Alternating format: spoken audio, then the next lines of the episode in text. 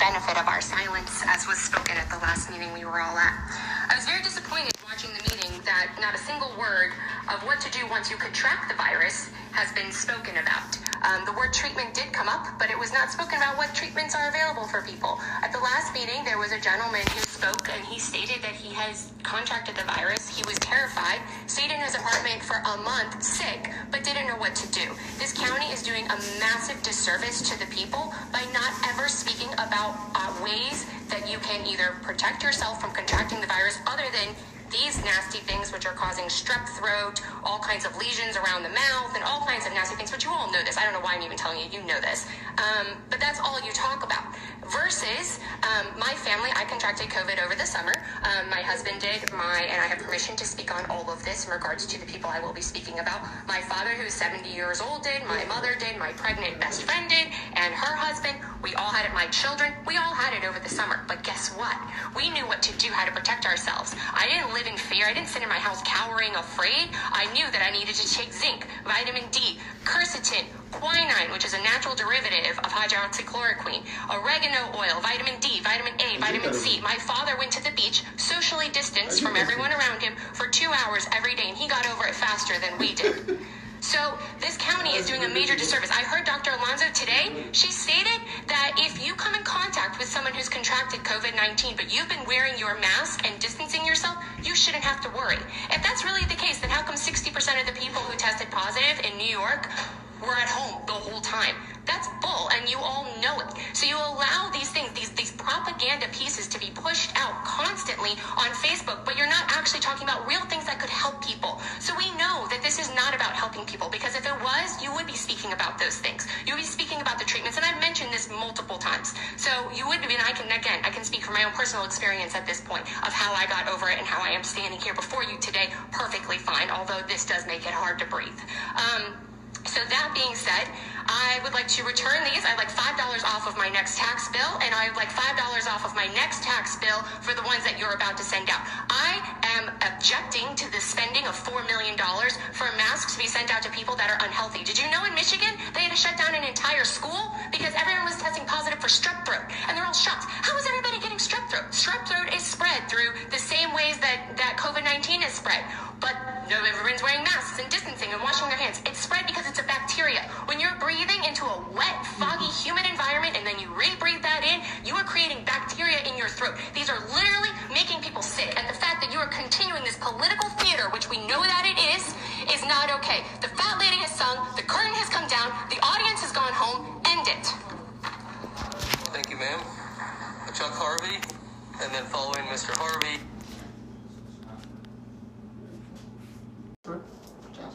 No. Jasher, Jasher. Look at Jasher. And then the And book. I think she read Maccabee too. yeah, it's like there's four books of Maccabee. Yeah, and then she's saying a lot of things, a lot of things not in the Bible that we should know. We should know. Not in- in the- That's what I'm trying to say.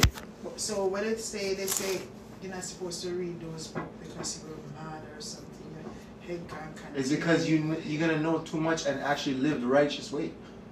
You get me? Yeah, I know. It's like it's all trickery. And they and that remember anytime they make anything illegal, why is it illegal for you to read?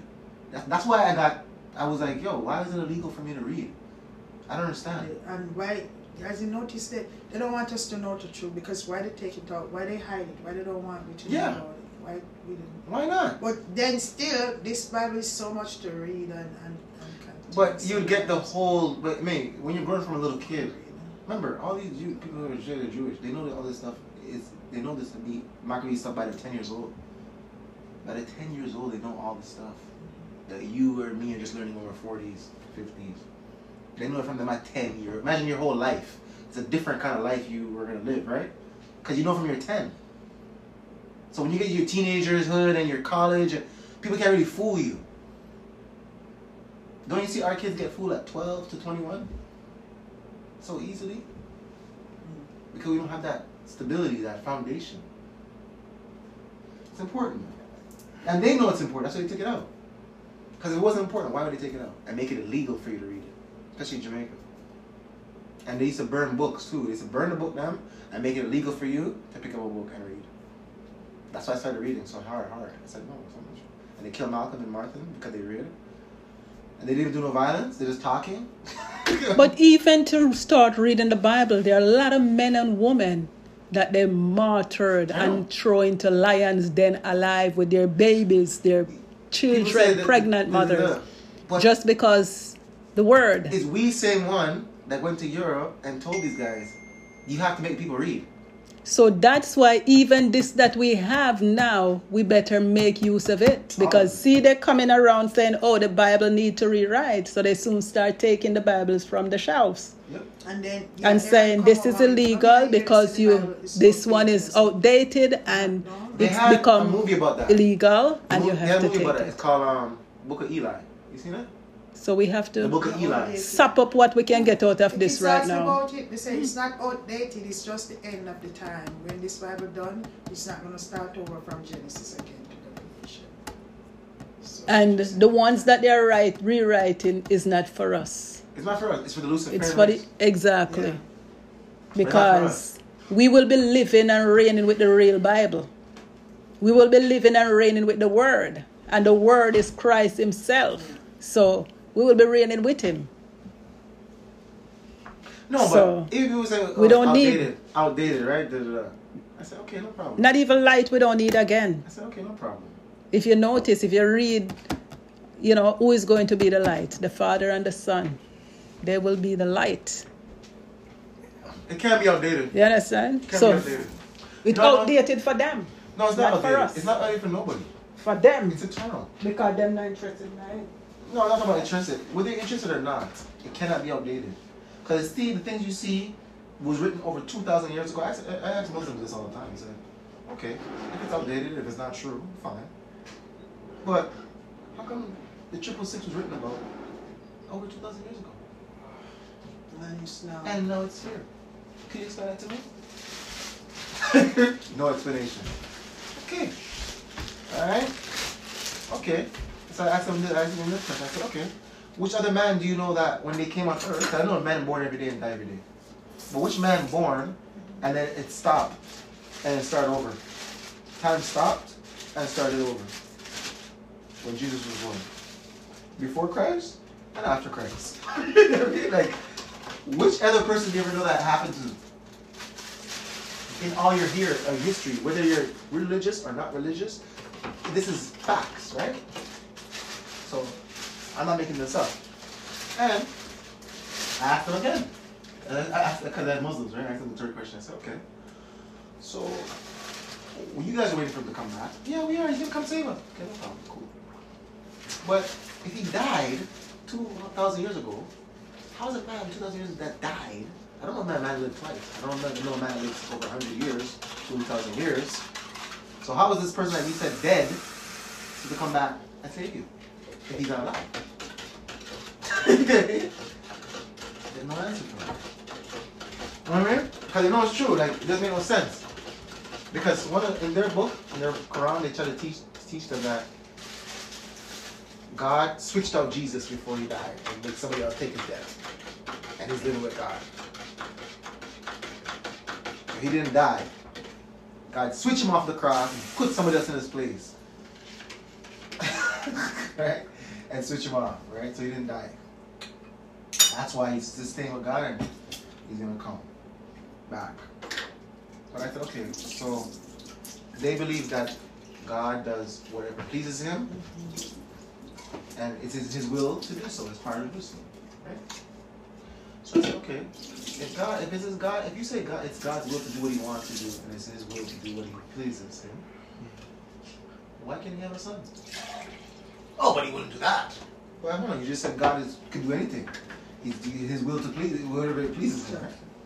Whatever pleases Him, He can do, right? Yes, so why would you say that So, He's so. incapable of having a son now? If it's His will to do whatever He wants. right? These questions, like, they can't answer me, bro. These are fiery questions, but it's not even like I'm talking about the Bible. Mm-hmm. I don't even get into that. Because it's not about that. It's about facts. And this is world history. They go by this Gregorian calendar and right, before Christ and after Christ thing. These are facts. Which man lived 2,000 years? Yeah, which human? Hallelujah. And why isn't that Muhammad? How come it's, Muhammad, it's not Muhammad? How come it's nobody else? But learning that from about them, they even have division within their own. Because some of them believe that Muhammad was the last prophet, and some believe there was more prophets after Muhammad. So they have division in between themselves, Shiite and Sunni. So they war between themselves. So they can't stand. The house oh, divided cannot stand. Shia and Sunni. Shiite and Sunni. One of them believe that there's more prophets after, and one of them believe that Muhammad was the last prophet. But Muhammad himself, if you know the history of that, they even gave him a fight in Mecca. They didn't want him to come to Mecca. They fired him off, tried to kill him off, and then he had to send some holy men to Ethiopia, to the Jewish Ethiopia, Kebra Nagas. He said he sent them there. He's like, oh, they'll take care of you. The Jews will take care of you. They're nice people. You know? But they're trying to make it look like, when the guy was teaching, he's like, make it look like the Kebra Nagas at the time agreed with the, what's it called? The people from Muhammad, whatever, the Muslims, whatever, that he wasn't um, the Christ. That's what they're trying to make it look like. Like he, they, they, they, they agreed to that. But that's not true. Yeah, and why would um, you believe into a prophet who is telling you you can, you know, invite people to the invite people to the teachings and make sure if they don't want to accept the teachings, kill them. No, but like I don't think that was him though. I think it was like and tell you what type of people it have to be Jews or Christians. Why not know think other reli- um, religion? I think his followers. But, you know? Jews It's so funny. Christian, kill them. No, but when you say Jews are Christians, and that was his last, his final. It's said sure in the book, though? but in the book it said he, it. didn't- he can't write or read or write. So Yeah. sure it's him? But in the book, but He even if you can't read and write and you write a book, He which never is wrote the you, book, yeah, but it's he put the words He that he never put the wants into his book, It's and you get the title. You know, I say it's not him because his wife, Khadijah, was a, a, a Catholic widow from Rome. A Catholic woman who's a widow. She had all the books, the Maccabees, all them thing there. See? The nephew now, or whatever, the, the, the brother-in-law or whatever, he used to talk to Muhammad a lot and show Muhammad what's going on, what's you know. So that's why it's identical to the our Old Testament.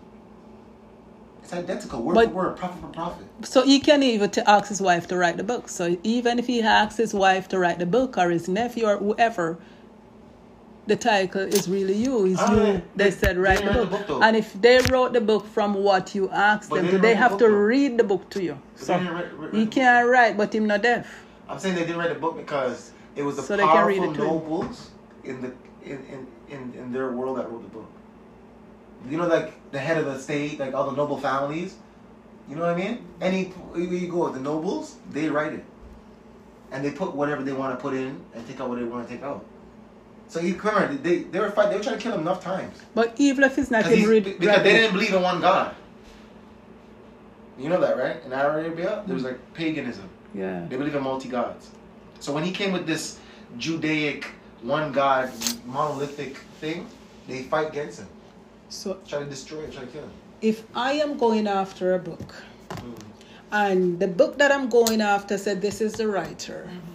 and the writer said murder these people, and if they don't want to, you know, receive your your religion, and another book I read, and that book tell me that do not kill anybody because vengeance belong to God and it's not for man to decide who should live and who should die. I would definitely follow the book that said don't kill Well, anyone saying because, you're you- looking You grew up like that. your life is whether you grew up or not right? People wants to live.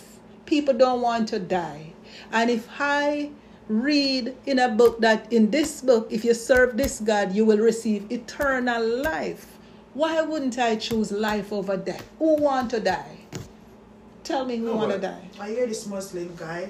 He grew up as Muslim and his parents was Muslim. And when he go to school, he meet this Christian guy. And for some reason, they couldn't get along. But the Christian guy, he noticed how the Christian guy is very humble and stuff like that. And then he started to come around and like want to be his friend. And when he started to be his friend now, and he started to witness to him and stuff like that. When he when he read his Bible and he talk about kill Christian, and when he read Christian Bible and it talks about not to kill and everything, and he measure together And love. and like, love come and on. everything. That's what win him over because all the bad things that in his Bible and all the good things that is in our Bible. Remember the situation. like. I could call the guy now, you know. Remember the situation that Ishua was in, Which one? Somebody. right? The soldiers come, all of them come to take him.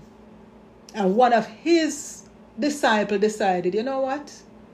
I am going to put this thing to an end and cut off the man's ears. Now Ishua know that they're coming to take him. They're going to put him in jail. He's not afraid. They're going to beat him. They're going to hang him on the cross. But yet afraid. still, he took up the ears. He could say, okay, Peter, put away your sword. You don't have to fight. Hold on, son. You can. Uh, we're talking. You don't have to fight. But he could. He didn't have to take up the man's ears and put it on. He could have leave the ears and they just continue with him and take him to jail and do what they have to do because he know he came for that particular reason. And the reason was for him to die for our sins, our transgressions, our iniquity, our curses, our pain, our grief, our suffering, every kind of iniquity that you can think of. He came to die for that. So he could have said, okay, let's let you know, you guys continue with what you're doing and leave the man here is bleeding. But no, he resolved the problem by fixing the man's ears. Yo, can we order? And they, they didn't even know that they could have said, all right, you know, let's call this off. Call this off. You know? Good evening, ladies and gentlemen. How are you today? My name is Pastor Rose, and today's segment will be taken from Second Kings chapter 6, and we'll be reading from verse 8. And it reads Then the king of Syria warned against Israel, and took counsel with his servants, saying, In such and such a place shall my shall be my camp. And the man of God sent unto the king of Israel, saying, Beware, thou pass not such a place, for thither the Assyrian are come down. And the king of Israel sent to the place which the man of God told him and warned him of, and saved himself there, not once nor twice. Hallelujah. Glory be to the God. Therefore the heart of the king of Assyria was sore troubled for this thing, and he called his servant and said unto them, Wilt ye not show me which of us is for the king of Israel?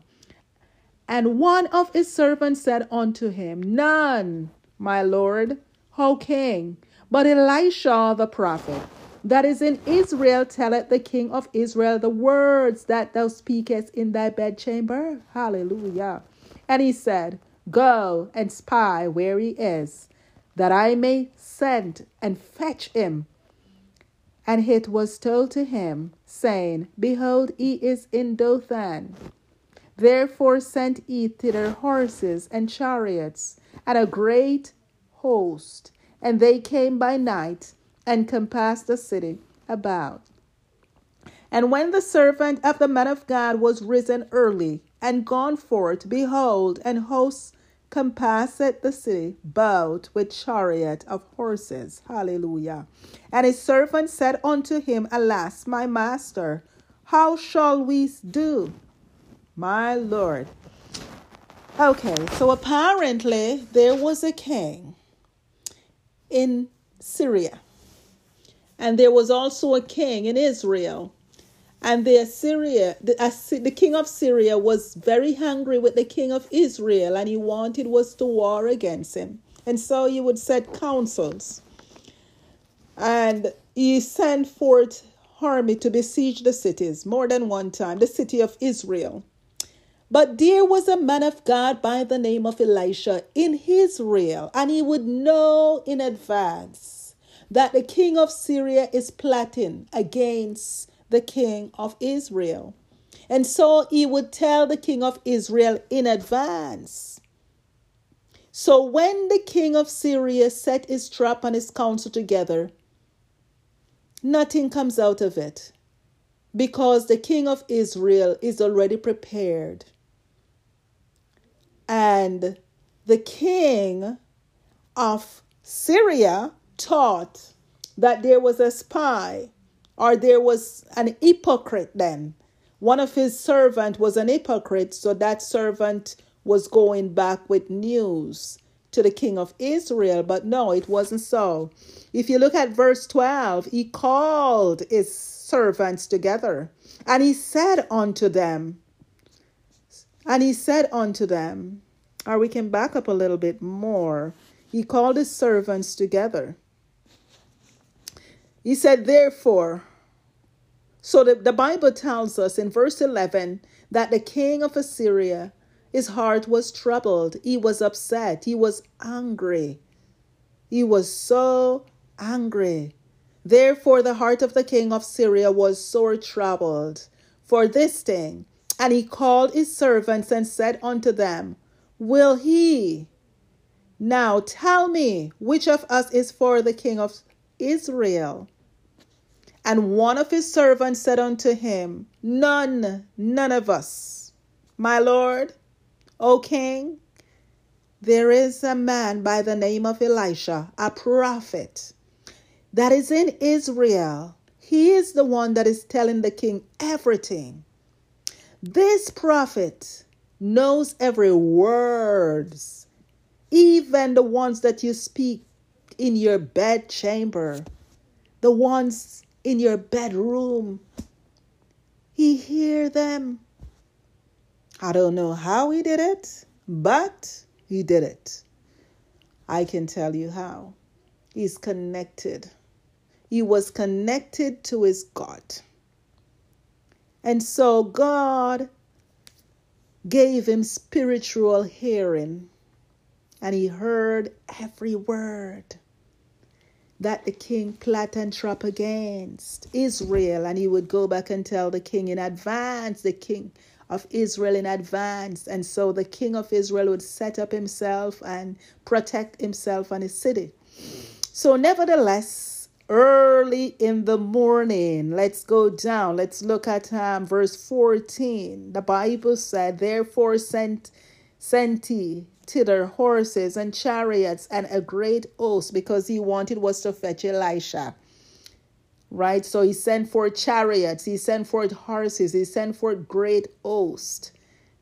And they compassed the city about. They besieged the city looking for Elisha. And when Elisha's servant went out, the servant went out in verse 15, it said, And then the servant of the man of God was risen early and gone forth. Behold, and hosts compassed the city both with horses and chariots. And his servant said unto him, Alas, my master, how shall we do?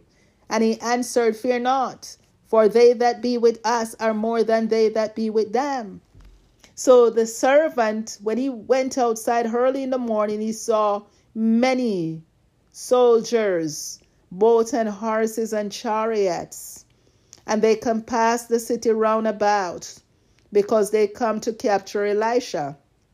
But Elisha was not afraid because the God that Elisha served also have army. And the God that Elijah served the army of God is much bigger than the army of the king of Syria. And so Elisha know that. So Elisha did not have to be afraid. And Elisha knew that God did not give him the spirit of fear, but of power and of love and of a sound mind. So Elisha was not worried one bit. But the servant who was spiritually blind did not know better, so he was afraid. But Elisha, his serve is his master said to him, You don't have to be afraid, because they that are with us are more than they that are against us. And so the young man wondering, what is he talking about? And so Elisha prayed and he said, God, open the ears of this young man. If you look in verse 17, Elisha prayed and said, Lord, I pray thee open the eyes that he may see. And the Lord opened the eyes of the young man and he saw. Hallelujah. Oh, my friends, when your eyes are open spiritually to see the Lord God that you serve, oh, He surround you with army to protect you, then you will realize that you don't have to be afraid, really, if a fact, you don't have to be afraid of the enemy because your God have a bigger army than the army of the enemy. And so the Lord opened the eyes of the young man and he saw. And look what the young man saw. The Bible said the young man saw the mountain was full of horses and chariots of fire round about Elisha. Hallelujah. So therefore, Elisha knew that. So Elisha was not afraid because if they had made him make a move at Elisha, they would be dead because you can't fight against God. Who can fight against God? God is the creator. They couldn't even see who they were fighting against because they were fighting against spiritual army. But Elisha could have seen them. And so he asked God to open the eyes of the young man so the young man would see and know the God in whom he trusts and the God in whom he believed he would see the army of the living God. And so when the young man looked, he saw horses and horsemen, chariots of fire. Hmm. Who can fight against chariots of fire? So that king was fighting, but he was fighting a losing battle. Big time. He lost in advance, way before he start. He lose out. You can't fight against God because the army that was going to fight for Elisha was the army of the living God. So it doesn't matter how big the Assyrian army was, they wouldn't be able to go up against the army of God. But they looked like fools when they went to Elisha. Stay tuned. Spiritual blindness part two. Welcome back. Okay, so apparently Elisha the servant of God, decided to appear before these men. And so, after he asked God to open the eyes of the young man, to show the young man the army of the living God that was going to fight for them, then he appeared to the soldiers that came along. And when they came down to him, Elisha prayed unto God and said, Smite this people with blindness. And so, just as Elisha prayed, it happened. God smote them with blindness according to the words of Elisha. And so, after God smite them with blindness, Elisha said unto them, This is not the way, neither is this the city. Follow me, and I will bring you to the man whom you seek. But he led them to Samaria. Now he led them into a different city. They become blind. And I believe they were more spiritually blind than physically blind because they were able to walk. So it was a spirit of um, maybe stupidity because they were able to walk to Assyria, and Syria was not close. It was over 10 to 13 miles away from Dothan.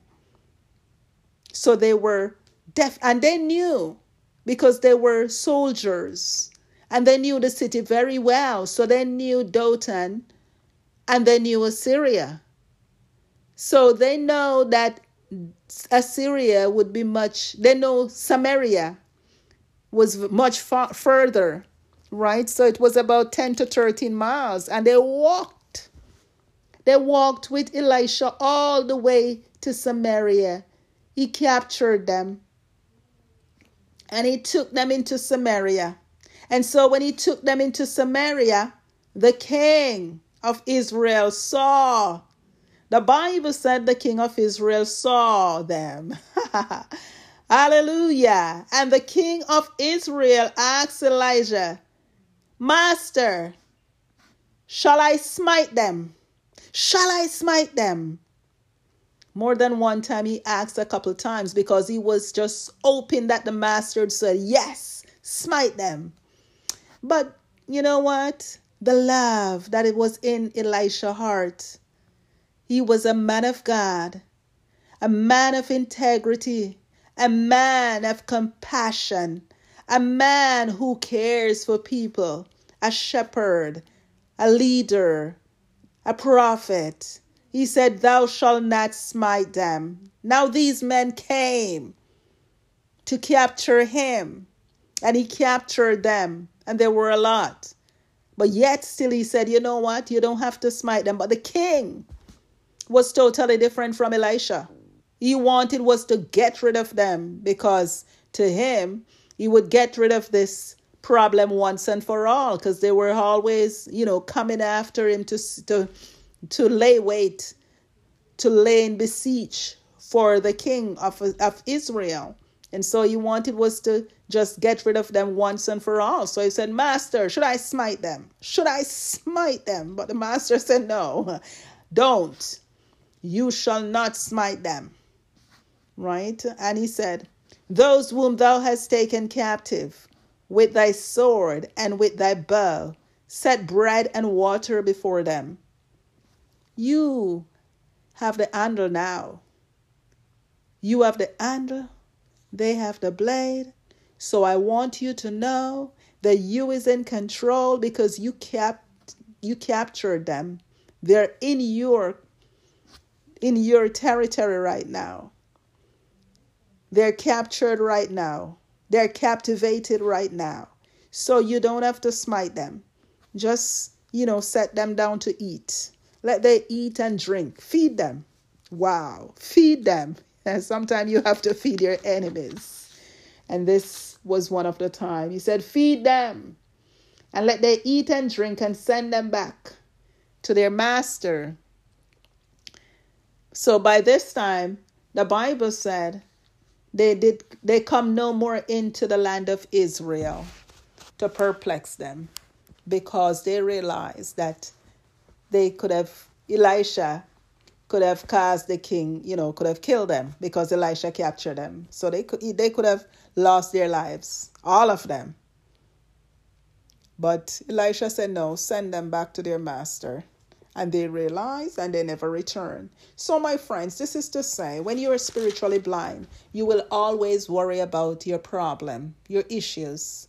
But when you when your eyes are open spiritually, then you will know that the God that you serve, nothing will be able to come up against you because he will protect you, he will deliver you, and he will send his angels to encamp round about you. He will send armies, chariots of fire to encamp round about you, and horsemen to encamp round about you.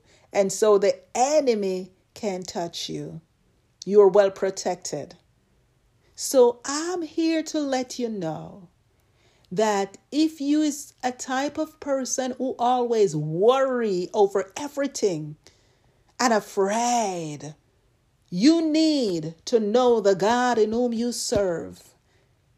You serve the same God that Elisha served, the same God that sent the chariots of fire and the horses of fire to surround Elisha that the enemy could not touch him is the same God you serve. And I want you to know that he's not partial. I want you to know that he's still delivering his people even now. I want you to know that he do not change.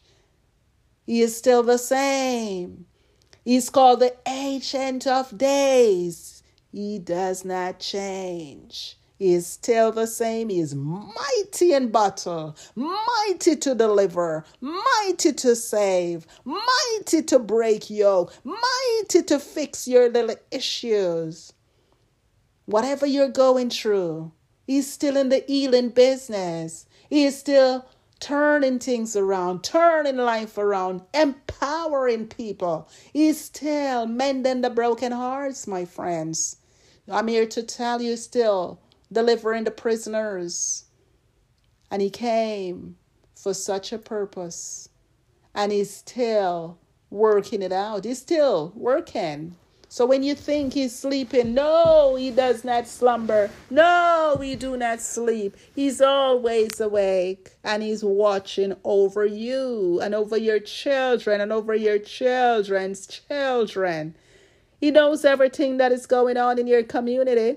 He knows everything that is going on in your country. He knows all the enemies that rise up against you, but he's protecting you. So you need to ask him to open your eyes, your spiritual eyes, because when you're spiritually blind, it's terrible.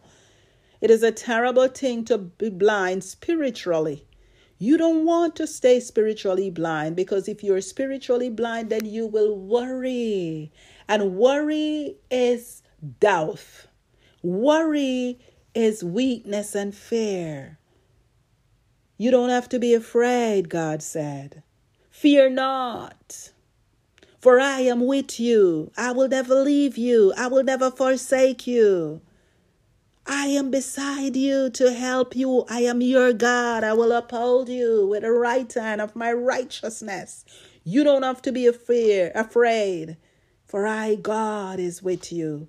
And I, God, will strengthen you. And I, God, will uphold you with the right hand of my righteousness. And that is exactly what God is saying to you right now. If you are worrying, you don't have to be afraid. As long as you are serving God, as long as you know God for yourself, you are to know that you are more than conqueror. You are to know that you are at the head and not the tail. I want you to know that you are above and not beneath. I want you to know that you are heading forward and not backward. And therefore, God is with you. So you don't have to be afraid and you don't have to be dismayed. He said, No, you don't have to be afraid, for you will not be put to shame. Hallelujah. Stay tuned for part three. Welcome back. And when they came down to him, Elisha prayed and said, Lord, smite this people, I pray thee, with blindness. And he smote them with blindness according to the words of Elisha. And Elisha said unto them, This is not the way, follow me, and I will bring thee to the man whom ye seek. But he led them to Samaria. So now he brought them into Samaria, into their enemy's territory. Hallelujah. He captured them and he brought them in. And when the king of Syria saw them, the king of Syria said, Master, shall I smite them? Shall I smite them? But the man of God said, No, don't. Don't smite them. Would you smite those whom thou had taken captive with thy sword and thy bow? Set bread and water before them, that they may eat and drink and go back to their master. What a good man. Hallelujah. Now the man of God could have you know, destroy them. But the man of God have heart, compassion, a man of integrity, a man full with love and compassion. He said, No, set water and food before the enemies and send so they can eat and drink and send them back to their master. And he did exactly what Elisha told him to do, and he sent them back, and they did not return to Jerusalem. So I'm here to Israel. They did not return to Israel. So I'm here to, you know, um, really look deeply into spiritual blindness. Because as much as Elisha's servant was with him for a very long time, he was around a, a great man of God, a man who was connected with God, but yet still he was spiritually blind.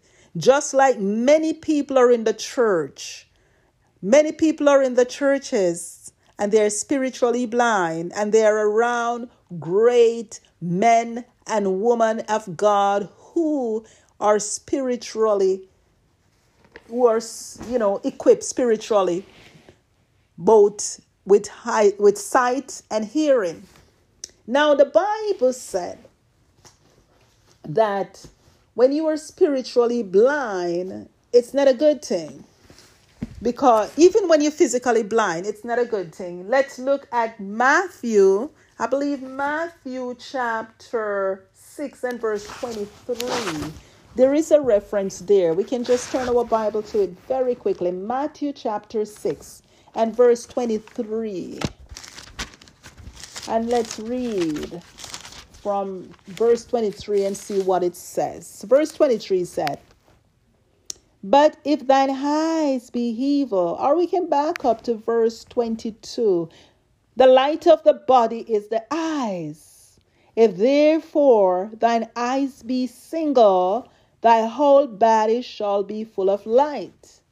But if thine eyes be evil, thy whole body shall be full of darkness.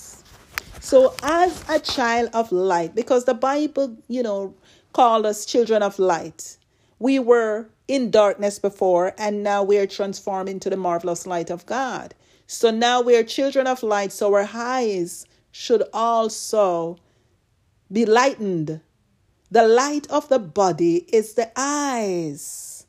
So, if the light of the body is the eyes, and we are children of light, and our eyes are darkened, that simply means we're still in darkness. And the eyes are evil. So, my friends, it's not good. It's very, very bad. Spiritually, it is bad. Very bad. And just like if you're physically blind, it's bad because you can trip over, you know, trying to walk with and you can see, you can trip over, you can even die if you're not um if there somebody don't show you, tell you or lead you. You can fall over into a hole and die. So my friends, or you can walk out into a car if you're walking on the street and die.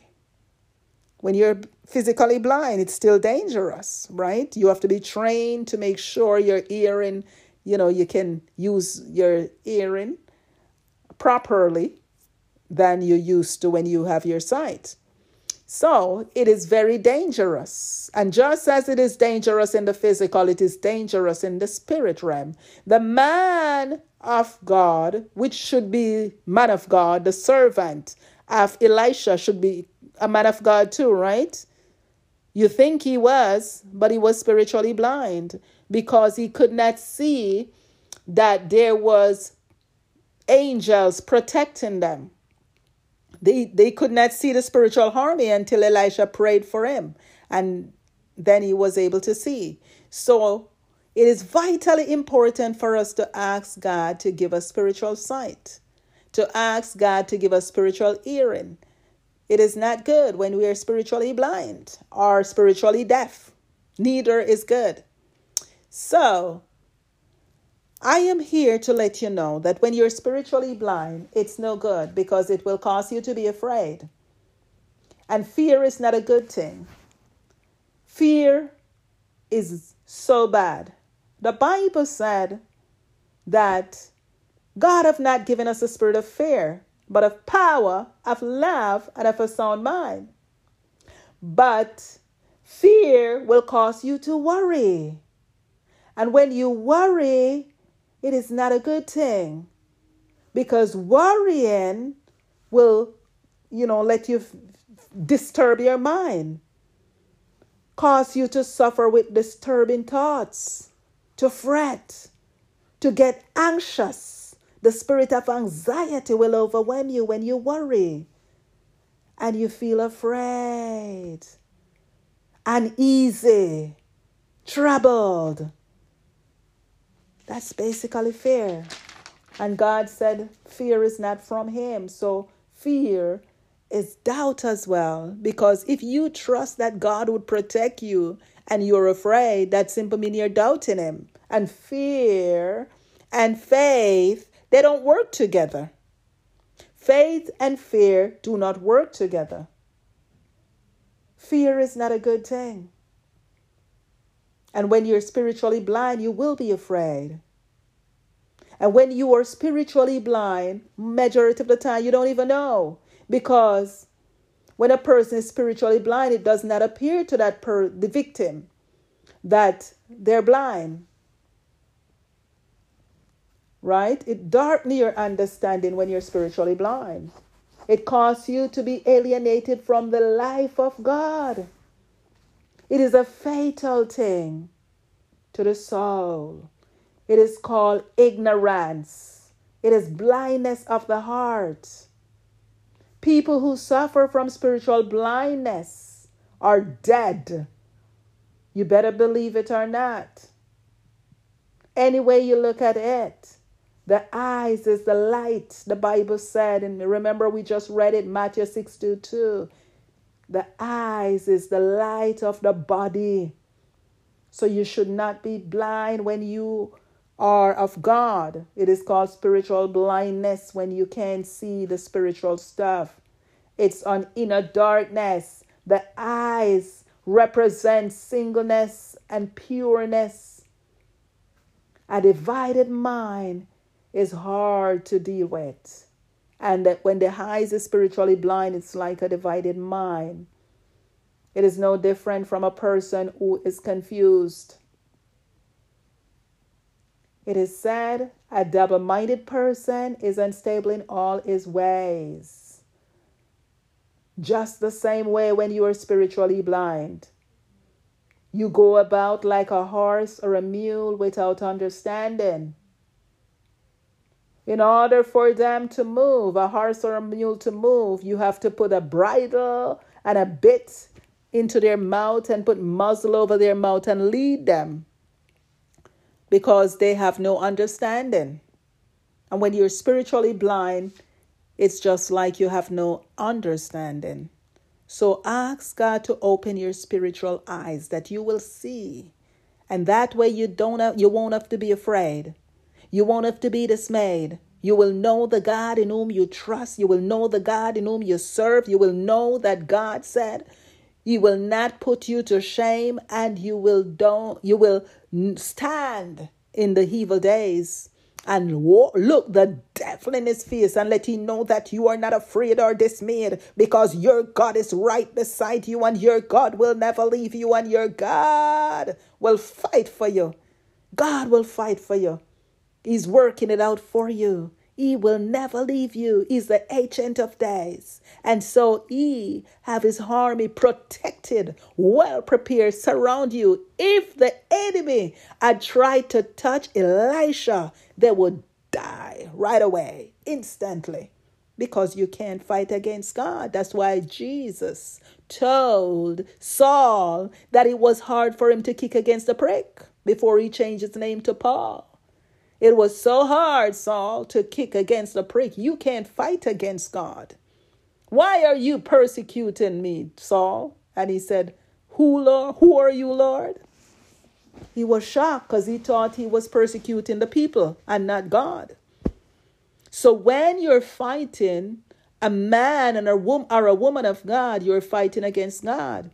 And so, if you're a man or a woman of God, your eyes need to be open so that you will know that God is with you. And it doesn't matter who are against you, there is more with you than those that are against you. Notice Elisha told his servant that he didn't he should not worry one bit because those that are with them were more than those that were against them. In verse 16, he said, Fear not. For they that are with us are more than they that are against us. That you know, they're much more than they that are with them. They might look like a lot, but the army that God sent to deliver us outnumbered them. So you don't have to be afraid or dismayed. Hallelujah. And so this is our final part. And it's to let you know don't be afraid, don't be dismayed. Don't be dismayed. As a matter of fact, um, we'll close off. Give one. I'll take a break and then I come back and we'll close off. Love you. God bless. I'm back. So part I'm just finalizing part three. Okay, so apparently, if you're spiritually blind, you need to pray, you need to fast, you need to ask God to open your eyes, your spiritual eyes, because it's very, very important. You need to see spiritually. You see, the children, um, not the children, the pra, the priest, the scribes and the Pharisees, they were teachers of the word. And so they were spiritually blind. In Matthew chapter 13, they were blind, and the Lord spoke to them. The Lord spoke to them.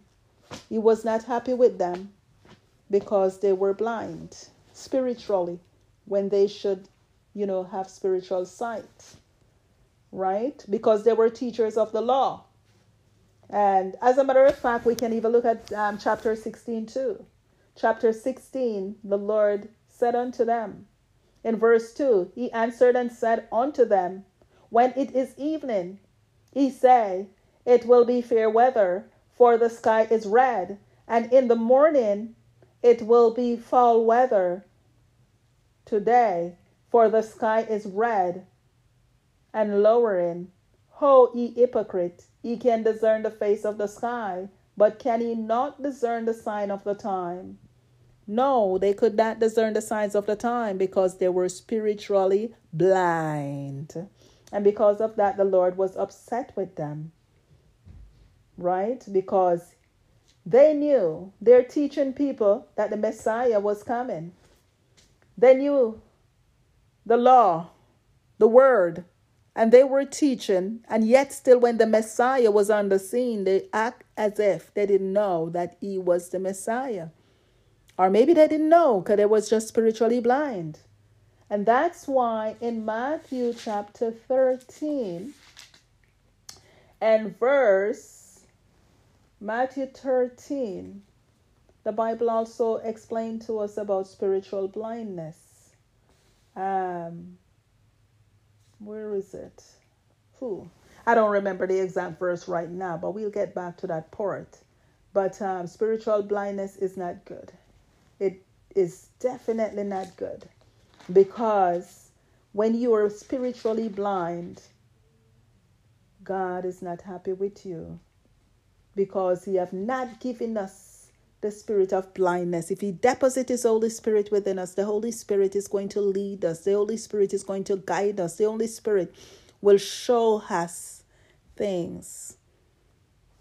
So we need to ask God to move the spiritual mask from our eyes that we'll be able to see clearly and that way we will we won't we don't have to worry so much anymore because the reason why you worry is because you can see spiritually but if you can see spiritually then you don't have to worry because you will know that your god all it's always sending help the Bible said that He sent angels to bear us up in their arms, that we will not dash our feet against stone, will not harm ourselves. He all, he's always sending heavenly hosts. Goodness and mercies follow us all the day of our life. Goodness is on the right and mercy is on the left, and they follow us all the days of our lives. Though we walk in the valley of the shadow of death, we should fear no evil, for our God is with us. And He is protecting us, He's keeping us all the way, and He will never leave us nor forsake us. So, I want to let you know that your God will protect you, so you don't have to be afraid. And if you are not saved, that protection, that spiritual high sight that I'm talking about, you definitely won't have that so you have to first accept Jesus Christ as your Lord and Savior. Accept Him. And it's very simple to accept Him. Under the sound of my voice, you can say the simple prayer with me Lord, I am a sinner.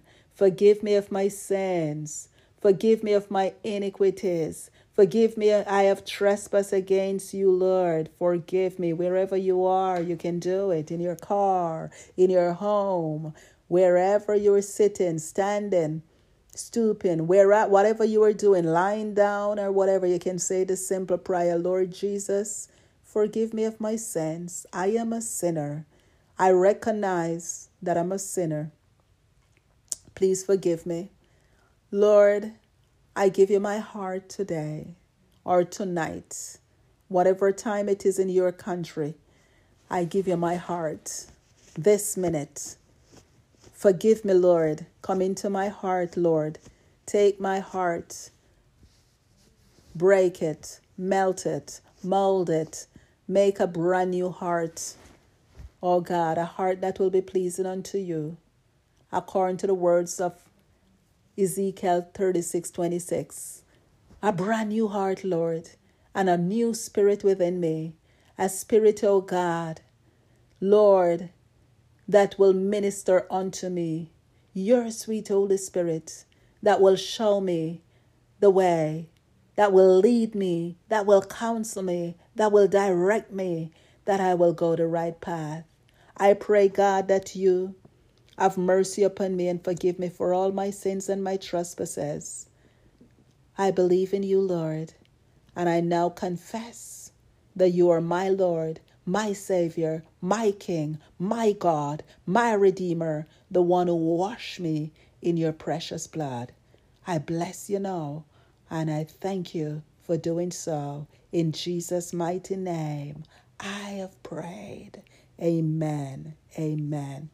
Know you were saved by you just believing in your heart and repent of your sin. The Bible said, believe in your heart and then confess with your lips, according to 1 Timothy 10. Timothy 9, 9 to 10. so, as long as you confess with your lips and believe in your heart you are saved, and all you need to do now is just baptize and receive the gift of the Holy Spirit according to Acts chapter 2 and verse 38. If you repent of your sins and baptize, you receive the gift of the Holy Spirit, and the Holy Spirit will be your counselor. The Holy Spirit will be your leader. The Holy Spirit will guide you into all truth, and the Holy Spirit will direct your feet. So, all you have to do is message us. You can visit us on all platform, and we will help you to connect to a, a church. It's um, a Pentecostal church. And if you don't, if you're very far away, then, and you know of a church beside you, a Pentecostal, you can go and ask them to baptize you. And if you're having difficulty, you can visit us on all platforms. And the Lord love and keep you. And I pray that you will share this message. The more you share it, you're helping to spread the word of Almighty God, the good news. It's not about fame for me or us, but it's about spreading the word of God, letting other people know the good news, inviting others to Christ. And maybe you don't know how to minister the word, but by sharing this, you're ministering the word share it, and make sure you give your life to the Lord. Find a church, baptize, and begin to serve God because there is nothing better than serving God. After this life, there is death. There is another life. After death, I mean, there is eternal life after death. After death, there is eternal life and there is two play. There are two places, hell or heaven. And so if you accept Jesus Christ as your Lord and Savior, you will definitely spend your eternity in heaven. But if you don't accept him, hell will be your portion. And hell was not created for human, but it was created for the devil and his angels. But apparently, if you reject God and his command, then hell will be the place where, you know, he would put those people who reject his law. So, my friends, I would advise you to choose heaven because the worms in hell don't die. And the worms, you know, eat your body and fire burn you in hell and it's everlasting punishment. Revelation chapter 20 and verse, starting from verse 15 right down to the end, or to verse 20. Yeah, from verse, as a matter of fact, from verse 11 to verse 20 will explain to you the second hell, brimstone and fire, and everlasting torment will be the people who choose hell portions. So hell is not a ni- nice place. Hell is not a nice place, but heaven is beautiful. Heaven, you will reign with your king, your maker. There will be joy forevermore. There'll be happiness, there'll be peace, there'll be comfort, there'll be no more sicknesses, no more dying over there. And God will wipe away all tears from your eyes. No more sadness in heaven. So choose heaven. Heaven is the place to be. The Lord bless you and keep you, and may his face shine upon you and give you his peace. Love you. See you next time. Good morning, ladies and gentlemen. How are you today? Pastor Rose here again. Today I bring you good news, excellent news. It's about time for you to hear good news. I bring you the news of salvation. And today, my friends, I'm just going to lift up a word of prayer, just give God, giving God thanks, you know, for waking us up this morning. Father, we thank you for waking us up this morning. We thank you, Lord God, for your goodness this morning. We thank you, Lord God, for your benefits. We thank you, Lord God, that today is a day that you have made, and we will rejoice and be glad in it. We thank you for health. We thank you for strength. And we pray, God, that you will cover us Keep us, Lord, from danger. Keep us from harm. I pray, Lord God, that you will watch over your people, that when they go out today, Lord God, you will protect them from this vicious virus. Mighty God, protect them from harm and danger. As I look to you, Lord, cover us all under your blood this day. In Jesus' mighty name, amen. Amen. Amen. Today's scripture will be taken from Isaiah chapter 61, from verse 1 to 13.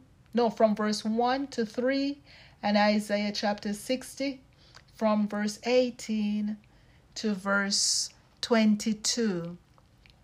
Hallelujah. Glory be to the Father. I worship you, mighty God. Thank you, Jesus. The Spirit of the Lord God is upon me because the Lord had appointed me to preach the good news unto the meek. He had sent me to bind up the brokenhearted, to proclaim liberty to the captives, and the opening of the prison to them that are bound, to proclaim the acceptable ears of God. Hallelujah. And the day of vengeance of our God, to comfort all that mourn to appoint unto them that mourn in Zion, to give unto them beauty for ashes, the oil of joy for mourning, the garment of praise for the spirit of heaviness, that they might be called trees of righteousness, the planting of the Lord, that they may be glorified. Glorified, hallelujah our Maker in the earth and above everything therein. Glorify our Maker in the heavens of heavens and above everything therein. Be thou glorified, O God. We glorify you, Yahweh. The Bible said, Violence shall no more be heard in our land, wasting nor destruction within our borders. But thou shalt call thy walls salvation, and thy gates praise. The sun shall be no more thy light by day, neither for brightness shall the moon give light unto thee, but the Lord shall be unto thee an everlasting light. Hallelujah. And thy God, thy glory, Thy sun shall no more go down, neither shall thy moon withdraw itself. For the Lord shall be thine everlasting light, and the day of thy mourning shall be ended. Did you want to hear that again? The day of your mourning shall be ended. Hallelujah. What a day. What a day. What a day. What a day it's going to be. The day of your mourning shall be ended. And thy people also shall be all righteous, and they shall inherit the land forever. The breach of my planting, the work of my hands, that I may be glorified.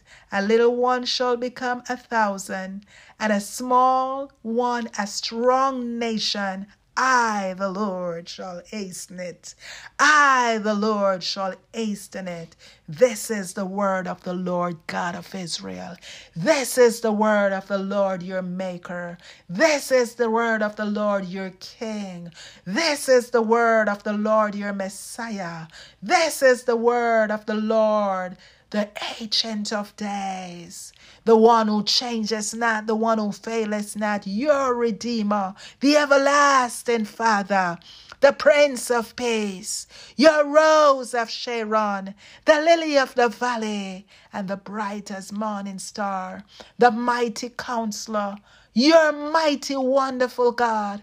This is His word to comfort you, to bless you to let you know that there is hope. Hope. Hope in God. There is hope in your Jesus. There is hope in your Messiah. There is hope in Yeshua Amashiach. There is hope in Yahweh, the eternal God, the self existing God, the creator of heaven and earth, your healer, Jehovah Rapha. There is hope in your provider, Jehovah Jireh. There is hope in your God. There is hope in your Messiah, in your deliverer. There is hope, hope in Christ. He is still working it out for you. He will never leave you, He will never forsake you. Remember, He said, I am your God, and I'm standing by your side, and I will uphold you with the right hand of my righteousness. I am your God. My eyes are upon you. Psalms 32 and verse 8 His eyes is on you, leading you, instructing you, guiding you, and showing you where to go. Trust in God and in the power of His might. And if you don't know Jesus, I can invite you to Him right now. Just said, Lord, come into my heart. I am a sinner. I am a sinner, Lord. Forgive me of my sins. Forgive me of my iniquities. Forgive me for my transgressions. Forgive me, O God. I give my heart to you. I give my soul to you. I am now yours and you are mine. Lord, take me, melt my heart, mold it again.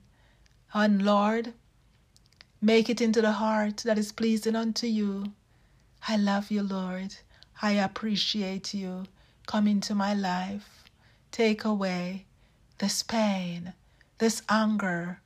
Lord, this addiction, whatever it is, ask Him to take it away.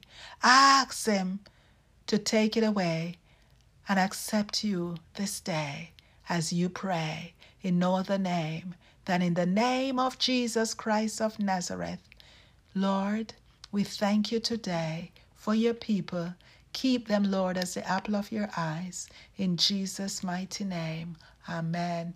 And today you are saved because you repeat that prayer after me and believe in your heart and confessed. You are saved. The Bible said, believe with your heart and confess with your lips. Yes and then you will be saved. Yes, my friends, you are saved. You are saved. Romans 9 and 10. You are saved. So, by you doing that, you can message us, visit us on all platform. We're on all platform, hope in Christ. or you can just see um, visit us at Rita Gill at, and Facebook and message us, and we will connect you to a church close to you. Or if you know of any that you like close to you, a Pentecostal is perfect because it is Holy Ghost filled, water baptized, and those people have Jesus on their mind and trying their best to make it into the kingdom. So I would advise you to get involved, get yourself connected to a Pentecostal church. And if you're finding difficulty, it's okay. You can message us at Facebook, R I T A G I L L, and I will connect you. So may the Lord God of Israel bless you. May his face shine upon you and give you his peace. God bless you and keep you, and may his sevenfold spirit from his throne room rest upon you, and his sevenfold blessing overpower you and your household, that you will be blessed in your going out and in your returning home. In Jesus' mighty name I prayed. Amen. Amen. God bless you. Next time. Good morning, ladies and gentlemen. How are you today? Pastor Rose back again, just to let you know that God is here. This is the day that the Lord have made.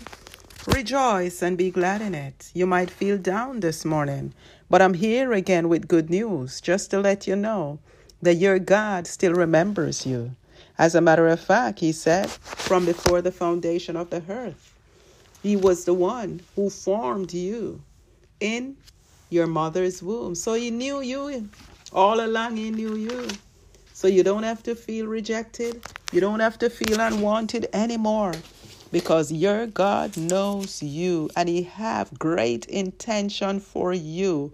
He said, I called you from before you was in your the mother's womb. I anointed you. I sanctify you. I knew you. You are mine. You belong to me. I put my word in your mouth and my spirit. I deposit my spirit within you. Hallelujah.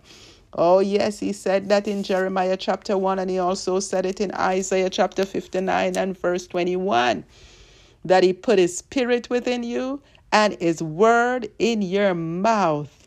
So you don't have to feel discouraged. You don't have to feel dismayed. You don't have to feel afraid either, because He will never leave you nor forsake you. Yes, my friends, trust Him. Know that He is your God. Whatever He command you to speak, don't be afraid, for He have put boldness upon you. He said, I deposit love within you, the spirit of love, a spirit of sound mind, a spirit of power and authority to go for it, to change, to affect lives.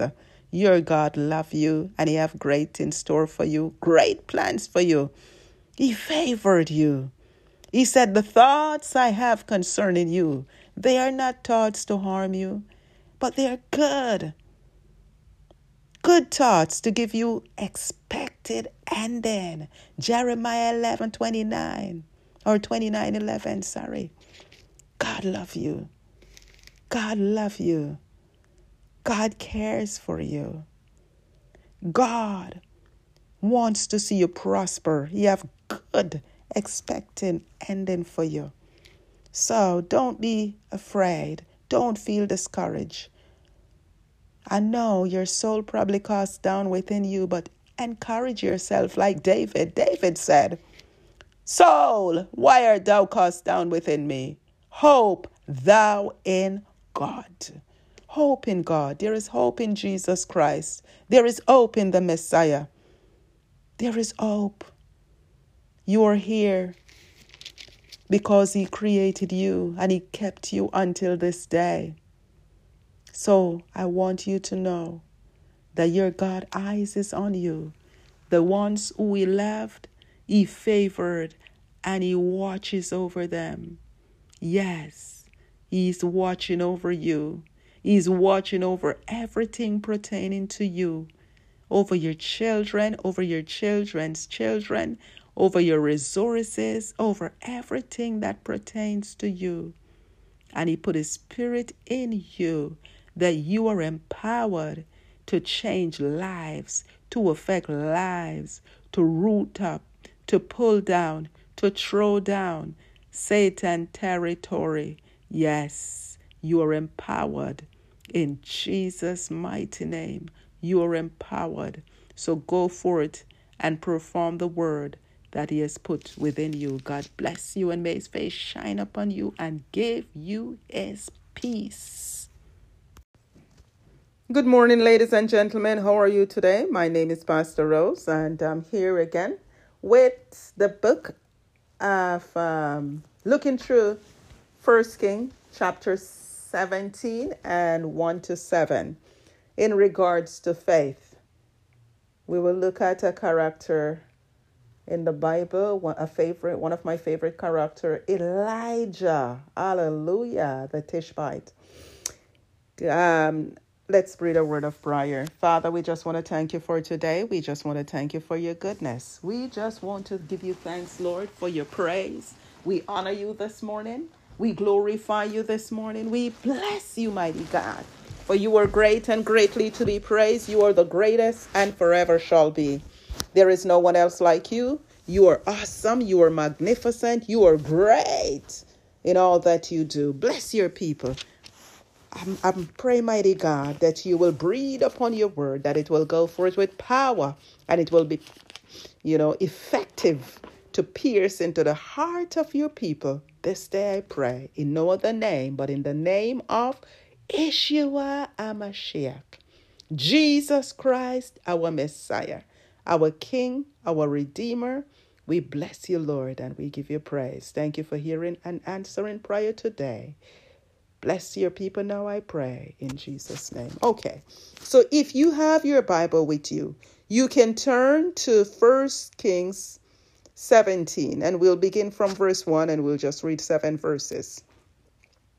And it reads And Elijah the Tishbite who was of the inhabitant of Gilead, said unto Ahab, As the Lord God of Israel liveth, before whom I stand, there shall not be dew nor rain these three years, but according to my word. And the word of the Lord came unto him, saying, Get thee hence, and turn thee eastward, and hide thyself by the brook Cherith, that is before Jordan. And it shall be that thou shalt drink of the brook, and I have commanded the raven to feed thee there. So he went and did according unto the word of the Lord, for he went and dwelt by the brook Cherith, that is before Jordan, and the raven brought him bread and flesh in the morning, and bread and flesh in the evening. And he drank of the brook, and it came to pass after a while the brook dried up because there had been no rain in the land. So the brook dried up. So notice, Elisha went to King Ahab and he prophesied to him using the Lord's name that as the Lord God of Israel liveth, there shall be neither dew nor rain for three years in this land. But Elisha, Elijah did not provide any food, prepare any food or water or anything for the three years. Faith. We're talking about faith. Now, even when he told Ahab that there won't be any rain or dew for the three years, so he know that there would be famine, he didn't rush to the store or purchase anything right? And so the Lord told him, Elisha, Elijah, you just have to go to the brook. Stay there, and I'm going to send a bird, our birds to feed you. And the bird that I'm going to send, it's raven. Hmm. He didn't ask God any question. Faith. We're talking about faith here. He did not ask God a, any question. He could have questioned God because as human, we know that birds don't feed people. Pe- birds depend on people to feed them. So this is impossible. He could have said, No, God, this is impossible. And not only that, raven. Back in Jamaica, we call those birds crows, John crows, or scavengers, because you only see them when you smell a stinky scent from a dead animal. They would come down and eat. So he could have said, Bird, you're sending bird to feed me? Or he could have even said, and most of all, a raven, a crow, a scavenger. Why not a eagle? Why not an eagle? He could have asked many questions. But he was a man of faith. He knew that his God was in control. He knew that God would have done what he said he would do, and he would take good care of him. And he did not have to worry one bit because he knew the God in whom he served. And so he trusted God. Can you say the same thing? I know my God and I trust him. That's faith. You see, faith to walk completely by faith is not just putting 90% or 99%, but put 100% like Elijah. Elijah did not question God one bit. Elijah understand that God was in control. And so when God said to go to brook to the brook the brook Cherith beyond Jordan and stay there because I, God, will provide for you and I will send a raven to feed you. Elisha didn't even ask God how many times a day will the raven come and what are you going to give him to feed me with? And how much can he carry? You know, can a bird carry to feed a human? Hallelujah. Glory to God. Hallelujah, Jesus. God is a good God. Have, have faith in God. Trust God. Elisha depend on his God. Elisha understood that he was human and God was God and God was in control.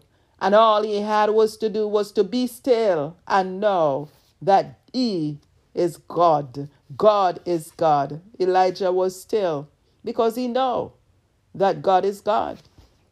He knew that God could have done anything he wants to do. And the things that seems impossible to man was possible to God. So if you want God to cause you to triumph over your situation, you have to be still like Elijah. Be still and know that God is God. Be still and know that God have it all in control. Be still and know that God will work it out for you. And God always work some impossible into some impossible situation, some situation that you think is impossible, or you know that you know is impossible, is possible with God. So allow God to work it out for you. Because the Bible said that He will triumph. He is our refuge and our strength, a very present help in the time of trouble. Yes is a very present help in time of trouble. Psalms 37 tells us that we are to be still and know that He is God, for He is a very present help in the time of trouble. And whether you know it or not, He will be exalted in the hurt. He will be exalted among the heathen. Whether He's going to be exalted through your situation or somebody else's issue, He will be exalted. So just leave the issue to Him so that He will work it out, that others will see and know that had it not been for the true and living God, this could not be possible. Had it not been for the God of heaven, this would not work out for you. So God worked it out for you, and people around you will see and know, and they will come to glorify your Father which is in heaven. Don't say, Why me? Now you need to change the new norm and change it to the new norm and said, Why not me? Why not me? When the troubles come, say, Why not me? So your God will be glorified in you and through your troubles and through your situation. Give it to God when it comes.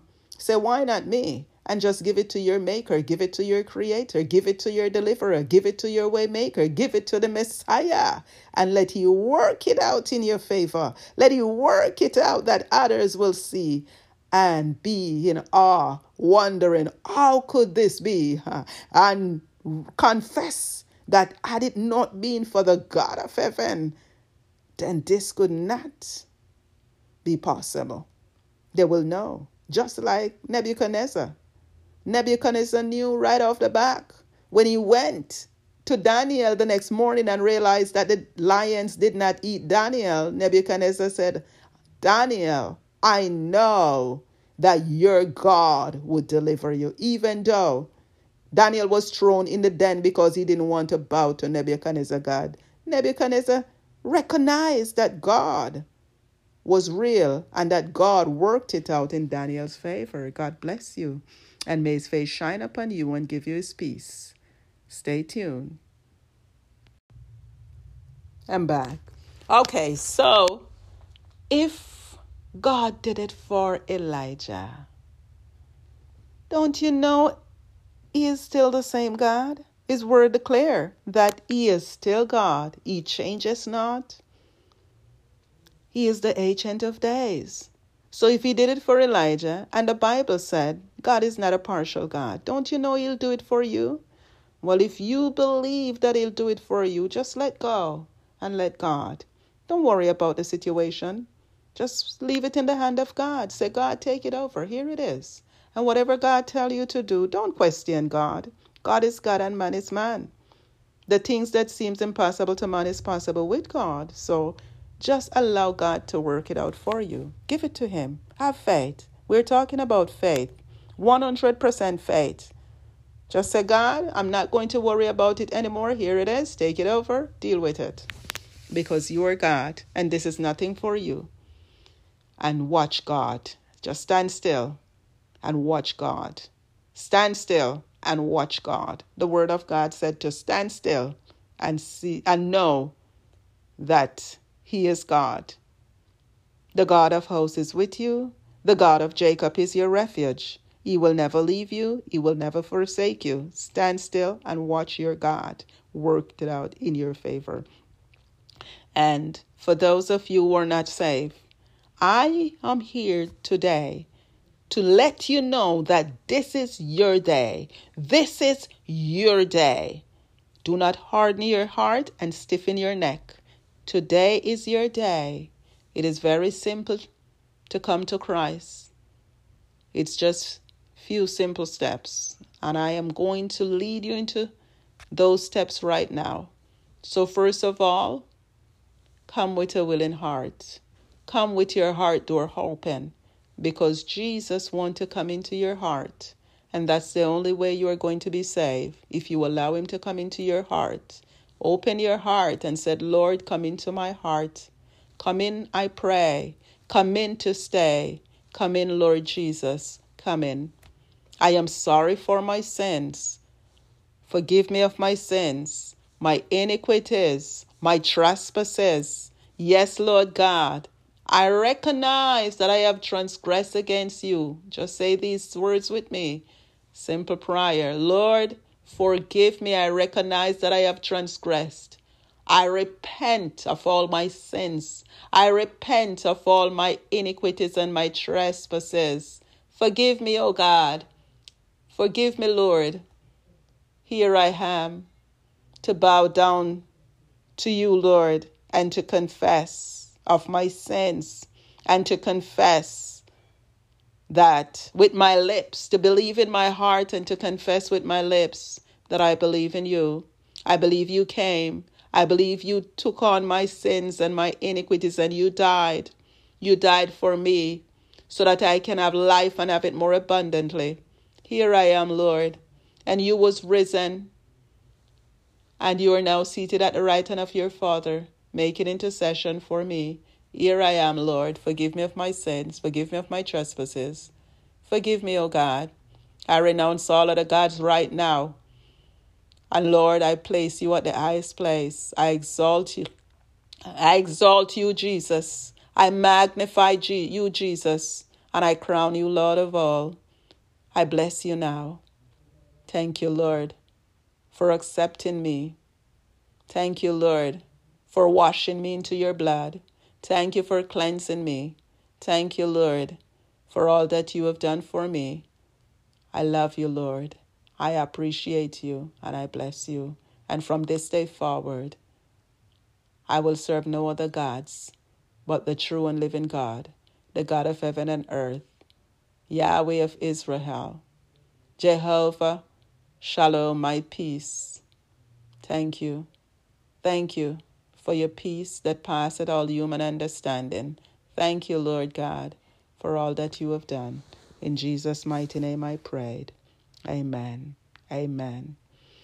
And I'm here to let you know that Romans chapter 9 to 10 tells us that if you believe in your heart in the Lord Jesus Christ and you confess with your lips, then you are saved. So you are saved today. All you have to do is message us at RITA space G I L L Gill, Rita Gill, Big R and Big G, Rita Gill. Message us and we will connect you to and or you can connect us on all platforms. You can find us on all platforms. We're also on Instagram and you know so forth. So you can message us and we can connect you to a Holy Ghost filled church. We can connect you to a Pentecostal church. So that way you will be able to get baptized because the next level is to baptize. And once you baptize, you will receive the gift of the Holy Spirit according to Acts 2 and verse 38 you repent of your sins and then baptize and receive the gift of the Holy Spirit. And the Holy Spirit is vitally important.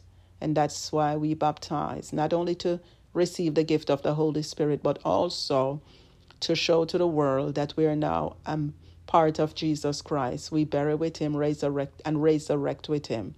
And we're identifying ourselves as one of, as a follower of Jesus Christ. So message us, feel free. Or if there if there's a church beside you, close to you, or one that you um, attend before and you like, and you want to go back, and they believe in the Lord Jesus Christ, and they believe that He do have a Father, and you know the Holy Spirit and the Father and the Son work together as Trinity.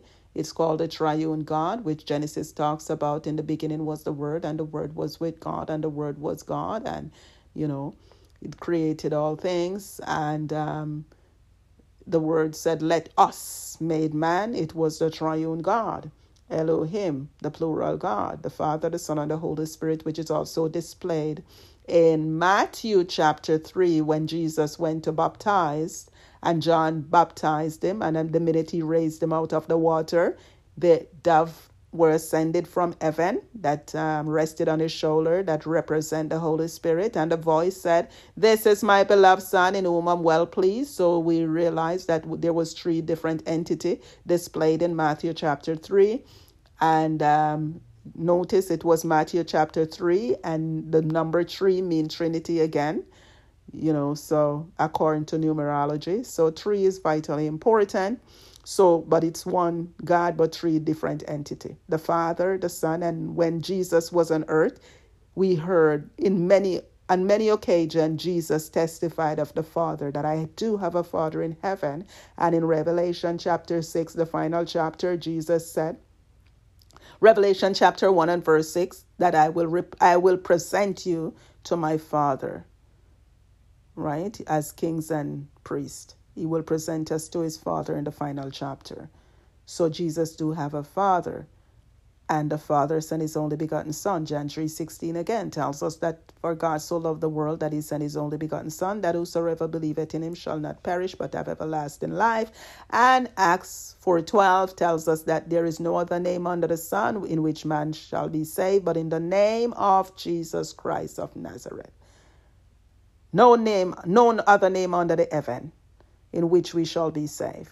So, Trust Jesus, love on Him, and today you are saved. Congratulations, you are saved. You give your life to Jesus, you are saved. Give Him your troubles now.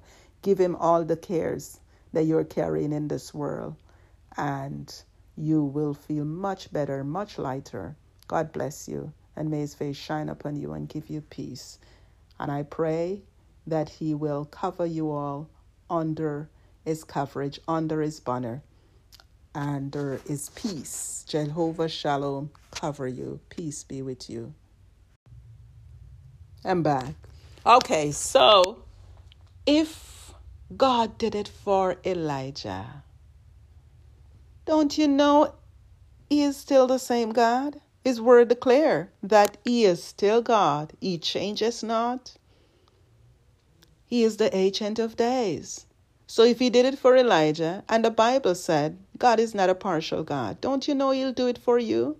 Well, if you believe that he'll do it for you, just let go and let God. Don't worry about the situation. Just leave it in the hand of God. Say, God, take it over. Here it is. And whatever God tell you to do, don't question God. God is God and man is man. The things that seems impossible to man is possible with God. So just allow God to work it out for you. Give it to Him. Have faith. We're talking about faith. 100% faith. Just say, God, I'm not going to worry about it anymore. Here it is. Take it over. Deal with it. Because you are God and this is nothing for you. And watch God. Just stand still and watch God. Stand still and watch God. The word of God said to stand still and see and know that he is God. The God of hosts is with you. The God of Jacob is your refuge. He will never leave you. He will never forsake you. Stand still and watch your God work it out in your favor. And for those of you who are not saved, I am here today to let you know that this is your day. This is your day. Do not harden your heart and stiffen your neck. Today is your day. It is very simple to come to Christ. It's just few simple steps, and I am going to lead you into those steps right now. So first of all, come with a willing heart. Come with your heart door open because Jesus wants to come into your heart. And that's the only way you are going to be saved if you allow him to come into your heart. Open your heart and said, Lord, come into my heart. Come in, I pray. Come in to stay. Come in, Lord Jesus. Come in. I am sorry for my sins. Forgive me of my sins, my iniquities, my trespasses. Yes, Lord God, I recognize that I have transgressed against you. Just say these words with me. Simple prayer. Lord, Forgive me, I recognize that I have transgressed. I repent of all my sins. I repent of all my iniquities and my trespasses. Forgive me, O God. Forgive me, Lord. Here I am to bow down to you, Lord, and to confess of my sins and to confess that with my lips, to believe in my heart and to confess with my lips that I believe in you. I believe you came. I believe you took on my sins and my iniquities and you died. You died for me so that I can have life and have it more abundantly. Here I am, Lord, and you was risen and you are now seated at the right hand of your Father, making intercession for me. Here I am, Lord. Forgive me of my sins. Forgive me of my trespasses. Forgive me, O God. I renounce all other gods right now. And Lord, I place you at the highest place. I exalt you. I exalt you, Jesus. I magnify you, Jesus. And I crown you Lord of all. I bless you now. Thank you, Lord, for accepting me. Thank you, Lord, for washing me into your blood. Thank you for cleansing me. Thank you, Lord, for all that you have done for me. I love you, Lord. I appreciate you and I bless you. And from this day forward, I will serve no other gods but the true and living God, the God of heaven and earth, Yahweh of Israel, Jehovah, Shalom, my peace. Thank you. Thank you for your peace that passeth all human understanding. Thank you, Lord God, for all that you have done. In Jesus' mighty name I prayed. Amen. Amen. And I'm here to let you know that Romans chapter 9 to 10 tells us that if you believe in your heart in the Lord Jesus Christ and you confess with your lips, then you are saved. So you are saved today. All you have to do is message us at R-I-T-A space G-I-L-L Gill, Rita Gill, Big R and Big G, Rita Gill. Message us and we will connect you to and or you can connect us on all platforms. You can find us on all platforms. We're also on Instagram and you know so forth. So you can message us and we can connect you to a Holy Ghost filled church. We can connect you to a Pentecostal church. So that way you will be able to get baptized because the next level is to baptize. And once you baptize, you will receive the gift of the Holy Spirit according to Acts 2 and verse 38. You repent of your sins and then baptize and receive the gift of the Holy Spirit. And the Holy Spirit is vitally important. And that's why we baptize, not only to receive the gift of the Holy Spirit, but also to show to the world that we are now um, part of Jesus Christ. We bury with him, resurrect, and resurrect with him. And we're identifying ourselves as one of, uh, of, as a follower of Jesus Christ. So, message us, feel free. Or if there if there's a church beside you, close to you, or one that you um, attend before and you like, and you want to go back, and they believe in the Lord Jesus Christ and they believe that he do have a father and you know the Holy Spirit and the Father and the Son work together as Trinity. It's called a triune God, which Genesis talks about. In the beginning was the Word, and the Word was with God, and the Word was God, and you know, it created all things. And um, the Word said, "Let us made man." It was the triune God. Elohim, the plural God, the Father, the Son, and the Holy Spirit, which is also displayed in Matthew chapter 3 when Jesus went to baptize and John baptized him. And the minute he raised him out of the water, the dove were ascended from heaven that um, rested on his shoulder that represent the Holy Spirit. And the voice said, This is my beloved Son in whom I'm well pleased. So we realized that there was three different entity displayed in Matthew chapter 3. And um, notice it was Matthew chapter 3 and the number 3 mean Trinity again. You know, so according to numerology. So 3 is vitally important. So, but it's one God, but three different entity. The Father, the Son, and when Jesus was on earth, we heard in many on many occasions Jesus testified of the Father that I do have a Father in heaven. And in Revelation chapter 6, the final chapter, Jesus said, Revelation chapter 1 and verse 6, that I will rep- I will present you to my Father. Right? As kings and priests. He will present us to his Father in the final chapter. So Jesus do have a Father. And the Father sent his only begotten Son. John 3 16 again tells us that for God so loved the world that he sent his only begotten Son, that whosoever believeth in him shall not perish but have everlasting life. And Acts 4 12 tells us that there is no other name under the sun in which man shall be saved, but in the name of Jesus Christ of Nazareth. No name, no other name under the heaven in which we shall be saved. So, trust Jesus, love on Him, and today you are saved. Congratulations, you are saved. You give your life to Jesus, you are saved. Give Him your troubles now. Give him all the cares that you're carrying in this world, and you will feel much better, much lighter. God bless you, and may his face shine upon you and give you peace. And I pray that he will cover you all under his coverage, under his banner, under his peace. Jehovah Shalom cover you. Peace be with you. I'm back. Okay, so if God did it for Elijah, don't you know he is still the same God? His word declare that he is still God. He changes not. He is the ancient of days. So if he did it for Elijah, and the Bible said God is not a partial God, don't you know he'll do it for you? Well, if you believe that he'll do it for you, just let go and let God. Don't worry about the situation. Just leave it in the hand of God. Say, God, take it over. Here it is. And whatever God tell you to do, don't question God. God is God and man is man. The things that seems impossible to man is possible with God. So just allow God to work it out for you. Give it to him. Have faith. We're talking about faith. 100% faith. Just say, God, I'm not going to worry about it anymore. Here it is. Take it over. Deal with it.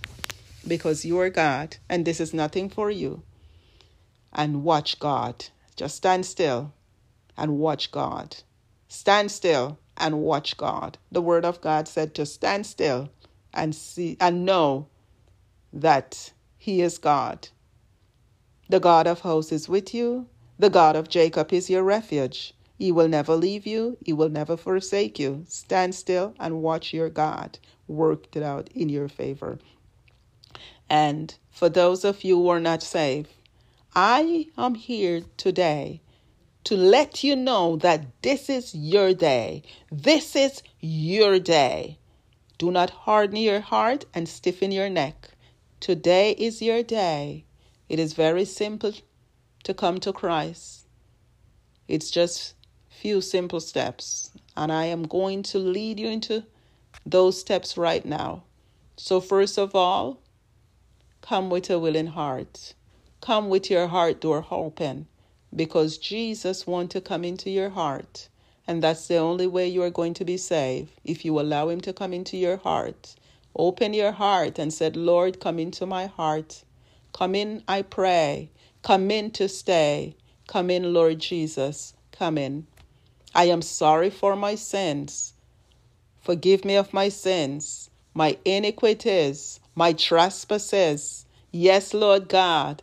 I recognize that I have transgressed against you. Just say these words with me. Simple prayer. Lord, forgive me. I recognize that I have transgressed. I repent of all my sins. I repent of all my iniquities and my trespasses. Forgive me, O God. Forgive me, Lord.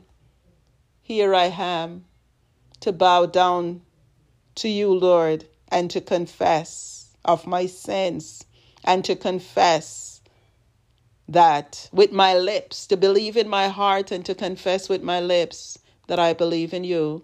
I believe you came. I believe you took on my sins and my iniquities and you died. You died for me so that I can have life and have it more abundantly.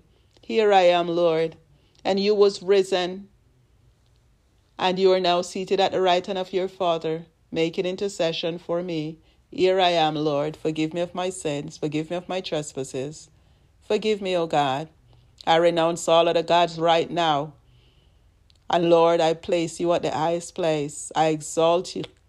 I exalt you, Jesus. I magnify you, Jesus. And I crown you, Lord of all. I bless you now. Thank you, Lord, for accepting me. Thank you, Lord, for washing me into your blood. Thank you for cleansing me. Thank you, Lord, for all that you have done for me. I love you, Lord. I appreciate you and I bless you. And from this day forward, I will serve no other gods but the true and living God, the God of heaven and earth, Yahweh of Israel, Jehovah, Shalom, my peace. Thank you. Thank you for your peace that passeth all human understanding. Thank you, Lord God, for all that you have done. In Jesus' mighty name I prayed. Amen. Amen. And I'm here to let you know that Romans chapter 9 to 10 tells us that if you believe in your heart on the Lord Jesus Christ and you confess with your lips, then you are saved. So you are saved today. All you have to do is message us at RITA space G I L L Gill, Rita Gill, Big R and Big G, Rita Gill. Message us and we will connect you to and or you can connect us on all platforms. You can find us on all platforms. We're also on Instagram and you know so forth. So you can message us and we can connect you to a Holy Ghost filled church. We can connect you to a Pentecostal church. So that way you will be able to get baptized because the next level is to baptize. And once you baptize, you will receive the gift of the Holy Spirit according to Acts 2 and verse 38. You repent of your sins and then baptize and receive the gift of the Holy Spirit. And the Holy Spirit is vitally important. And that's why we baptize, not only to receive the gift of the Holy Spirit, but also to show to the world that we are now um, part of Jesus Christ. We bury with him, resurrect, and resurrect with him. And we're identifying ourselves as one of, uh, of as a follower of Jesus Christ. So message us, feel free. Or if there if there's a church beside you, close to you, or one that you um, attend before and you like, and you want to go back, and they believe in the Lord Jesus Christ, and they believe that He do have a Father, and you know the Holy Spirit and the Father and the Son work together as Trinity. It's called the triune God, which Genesis talks about. In the beginning was the Word, and the Word was with God, and the Word was God, and you know it created all things, and um, the word said, Let us made man. It was the triune God, Elohim, the plural God, the Father, the Son, and the Holy Spirit, which is also displayed in Matthew chapter 3 when Jesus went to baptize and John baptized him. And the minute he raised him out of the water, the dove were ascended from heaven that um, rested on his shoulder that represent the holy spirit. And the voice said this is my beloved son in whom i'm well pleased. So we realized that there was three different entity displayed in matthew chapter 3 and um, notice it was matthew chapter 3 and the number 3 mean trinity again you know so according to numerology. So 3 is vitally important so, but it's one God, but three different entity the Father, the Son, and when Jesus was on earth, we heard in many on many occasions Jesus testified of the Father that I do have a Father in heaven. And in Revelation chapter 6, the final chapter, Jesus said, Revelation chapter 1 and verse 6, that I will rep- I will present you to my Father, right, as kings and priests. He will present us to his Father in the final chapter. So Jesus do have a Father. And the Father sent his only begotten Son. John 3 16 again tells us that for God so loved the world that he sent his only begotten Son, that whosoever believeth in him shall not perish but have everlasting life. And Acts 4:12 tells us that there is no other name under the sun in which man shall be saved, but in the name of Jesus Christ of Nazareth. No name, no other name under the heaven in which we shall be saved. So, trust Jesus, love on Him, and today you are saved. Congratulations, you are saved. You give your life to Jesus, you are saved. Give Him your troubles now. Give Him all the cares that you're carrying in this world, and you will feel much better, much lighter. God bless you, and may His face shine upon you and give you peace. And I pray that He will cover you all under his coverage, under his banner, under his peace. Jehovah Shalom cover you. Peace be with you. Good morning, ladies and gentlemen. How are you today? My name is Pastor Rose, and I'm back again today with good news today. Excellent news. It's about time for you to get good news. and I'm here to bring the good news of salvation. For the Spirit of the Lord is upon me, because the Lord had appointed me to preach the good tidings unto the meek. He had sent me to bind up the brokenhearted, to proclaim liberty to the captives, and the opening of the prison to them that are bound, to proclaim the acceptable years of God, and the days of vengeance of our God, to comfort all that mourn, to appoint unto them that mourn in Zion, to give unto them beauty for ashes, the oil of joy for the mourning, and the garment of praise for the spirit of heaviness, that they might be called trees of righteousness, the planting of the Lord, that he might be glorified, that your God might be glorified in you and through you, glorified in the earth, glorified above everything in the earth, glorified in the heavens of heavens and above everything therein. Our Maker will be glorified. The Bible said, Violence shall no more be heard in your land, wasting nor destruction in your borders. But you shall be called thy walls of salvation and thy gates of praise. The sun shall no more your light by day, neither your brightness shall be the moon or give light unto you any more. But the Lord shall be unto you an everlasting light, the Lord Himself.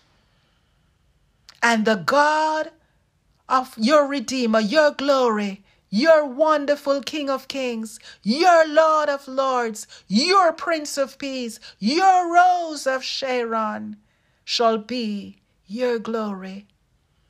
And your sun shall no more go down, neither shall your moon withdraw itself. For the Lord shall be your everlasting light. Hallelujah. And the days of your mourning shall be ended henceforth and forever.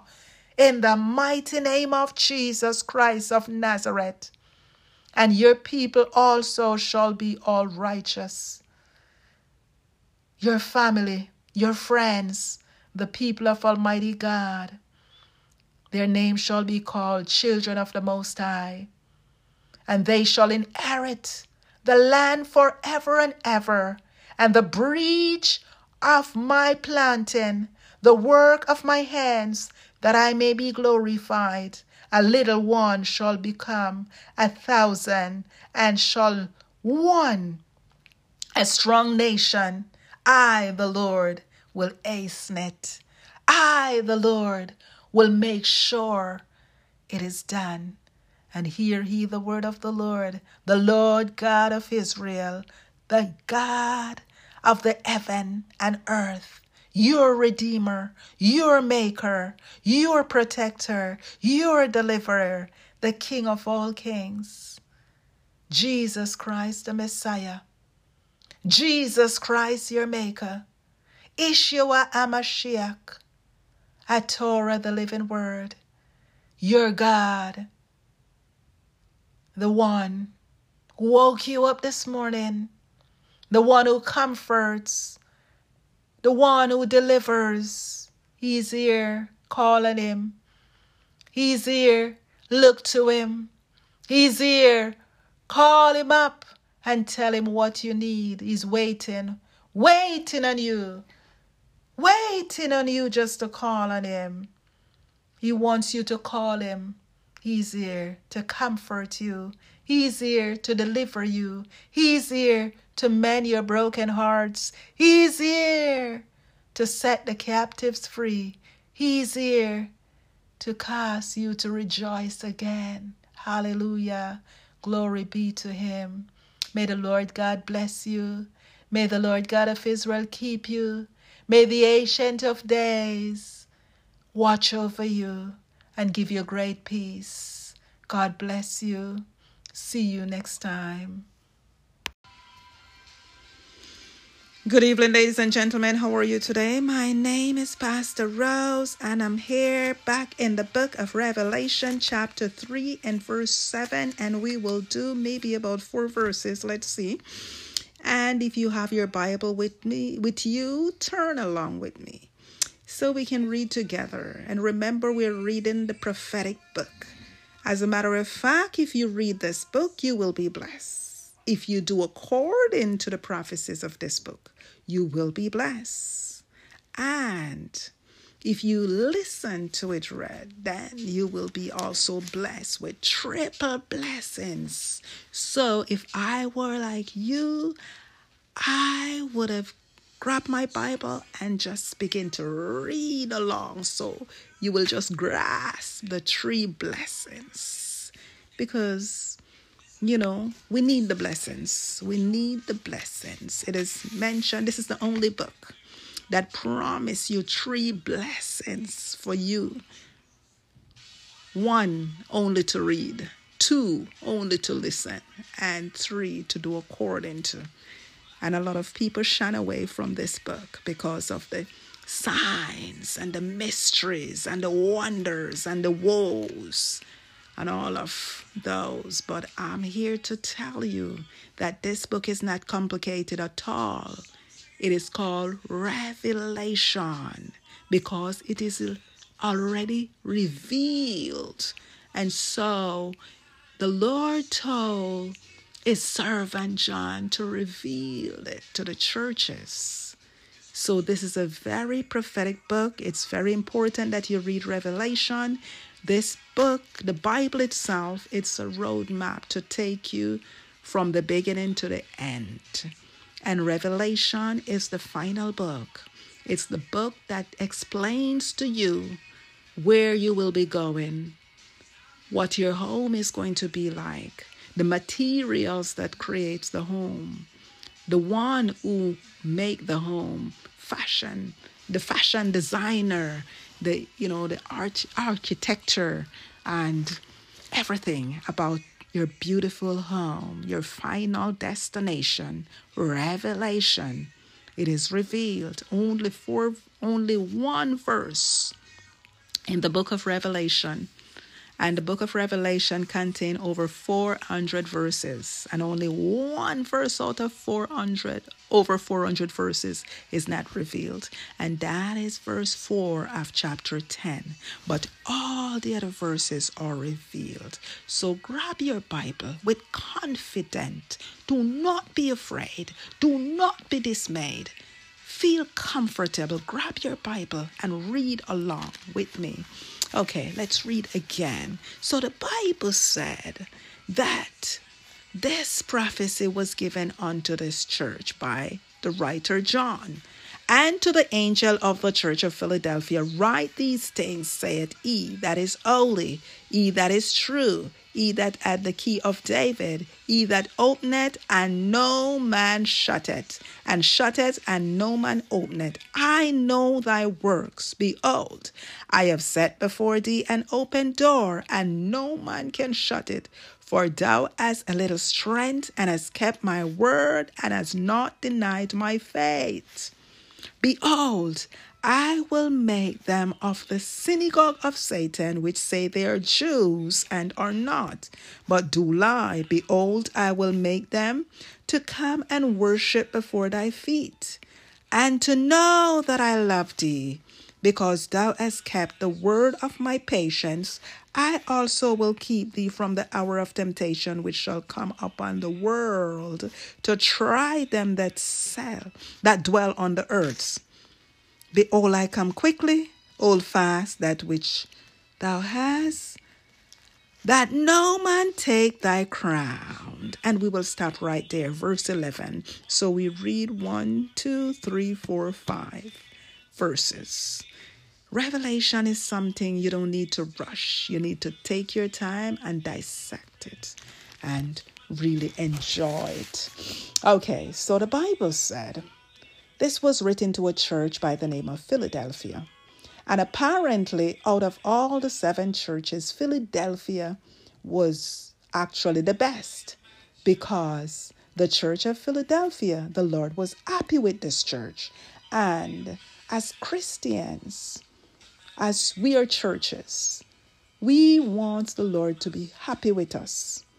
So we want to be like the church of Philadelphia. Because the church of Philadelphia, the Lord didn't find any fault with Philadelphia. As a matter of fact, he applied Philadelphia big time. And he said, As for you, Philadelphia, you have kept my patience. I love that. Yes, you have kept my patience. Let's see where he said that. He said it in verse 10. He said, Because thou hast kept the word of my patience, I too, I will also keep from keep you from the hour of temptation which will come upon all the earth. Because they were pleasing to God, because they do exactly what God commanded them. They had kept the faith. They had kept his patience. The Bible said a man with patience lacked nothing Nothing whatsoever. Imagine you're complete.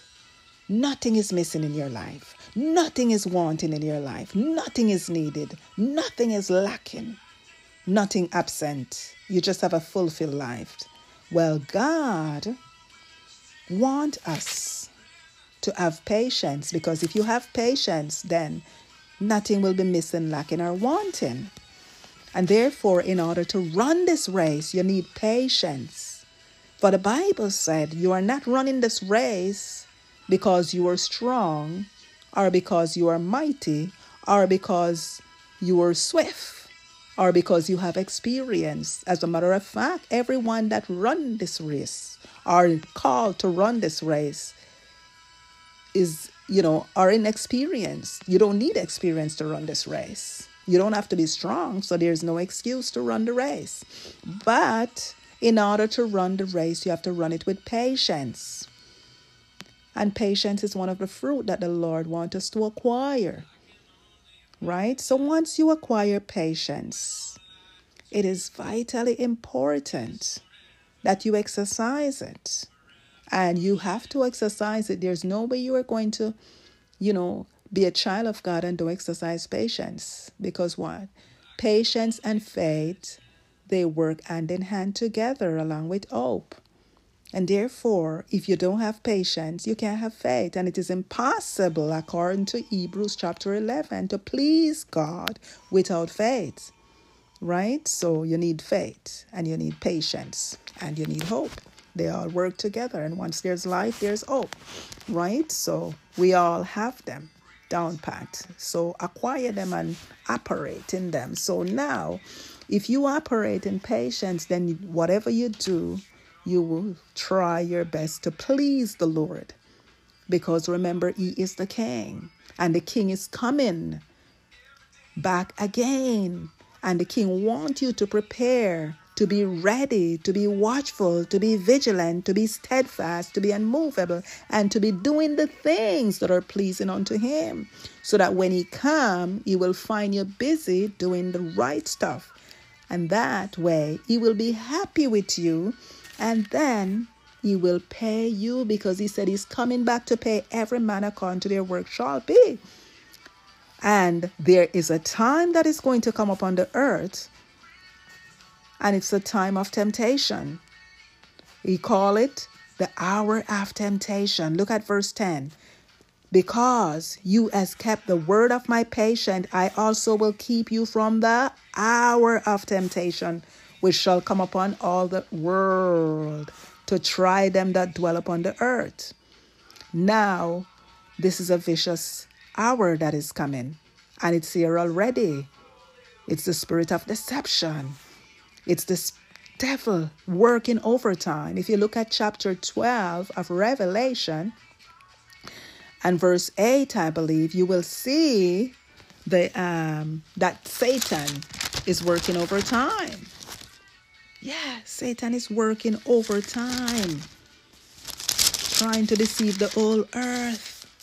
Yes. It's um it's chapter 12 He's, work, he's, he's, he's working overtime. Chapter 12 and verse 12. Yes, he have but a short time, a very short time, so he's working overtime, right? And that work that he's doing overtime is to deceive the earth. For them to take it is the image, which because remember Satan is the beast, right? The dragon, the devil,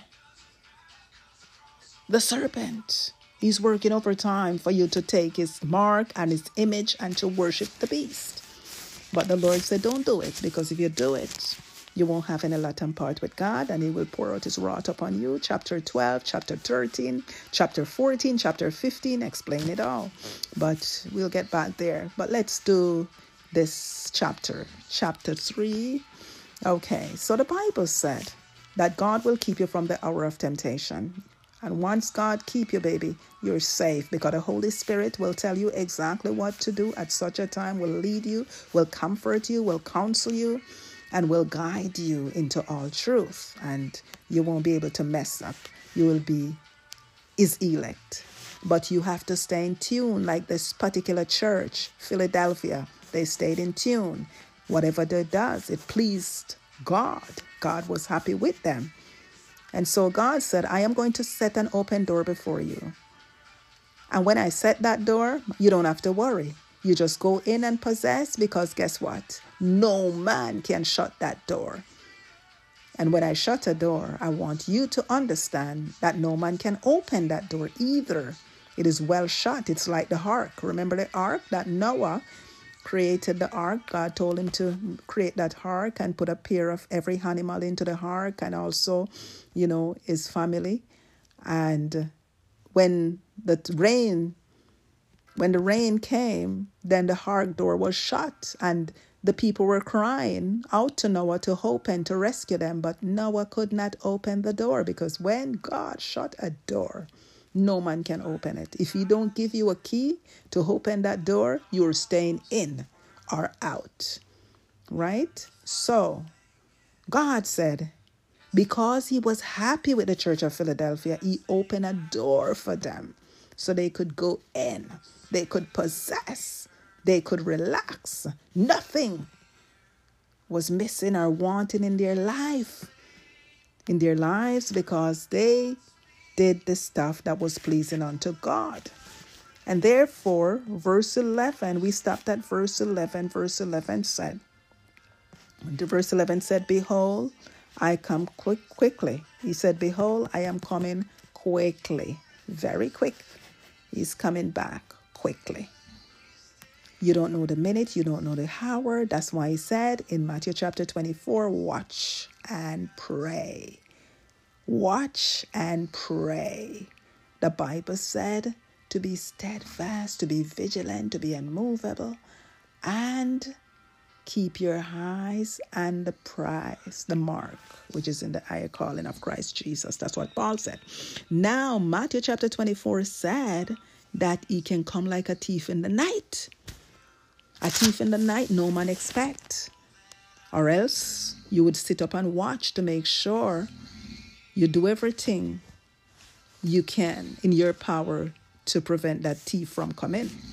If he's able to get a knife or something to chop off his feet or his hand when he tried to enter, you would do everything in your power just to prevent that thief, right? That's what I'm trying to say.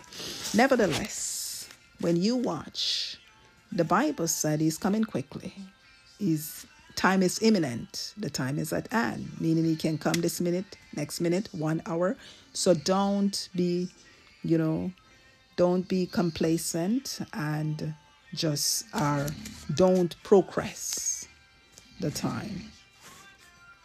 Procrastinate, sorry. Don't procrastinate then. The time, because we don't know the time, the minute or the hour and time is short. He said it will shorten the days for the elect's sake. And we can see the time are getting shorter and shorter. Now, in verse 11, he said, Behold, I come quickly, hold fast that which thou hast, and let no man take thy crown. What does that mean? It means that you're to hold on to your crown in order for you to receive that crown when the Savior return. It is your responsibility. You have already received the crown as long as you keep the command of God, as long as you do the will of God, and He's happy with you. You have already received your crown. Hold on to it. Let no man take it away from you. It is your responsibility to guard it with your whole heart, to guard it with your mind, with your strength, with everything that you got. In other words, your spot in heaven, it is your responsibility to secure that spot because God have already, the day you say yes to Jesus, the day you said, I will keep the testimony of Jesus, the word of God, and the testimony of Jesus Christ. I will tell it. I will be an apostle for Christ. I will let everyone know that he was that he born Uh, from as a virgin from the virgin woman Mary. He came into the world to redeem us back to God, and he came through Mary, and he grew up and he was dead because he is the word the living word and the word became flesh and the flesh dwelt with man and man did not even recognize that the flesh was with the word was with them dwelling as flesh their deeds were so evil and they chose evil more than good and therefore they did not recognize the light that came into the darkness to bring them into that marvelous light. But you recognize and you accept the Lord as your Savior, Jesus Christ, and you testify of His life, death, and resurrection, burial and resurrection, and ascension that is mentioned in Acts chapter 1 and verse uh, 13, 9 to 13, right? You accept Christ and you testify about him. And that the very moment you did that, there was a place for you in his kingdom and a crown. So if you don't get that crown on that last day, it's your responsibility. It is you who were careless, was very careless with your crown. That's why I say, hold on to your crown. Let no man take it away from you. It's your responsibility. Hold on to it. Be responsible for your crown.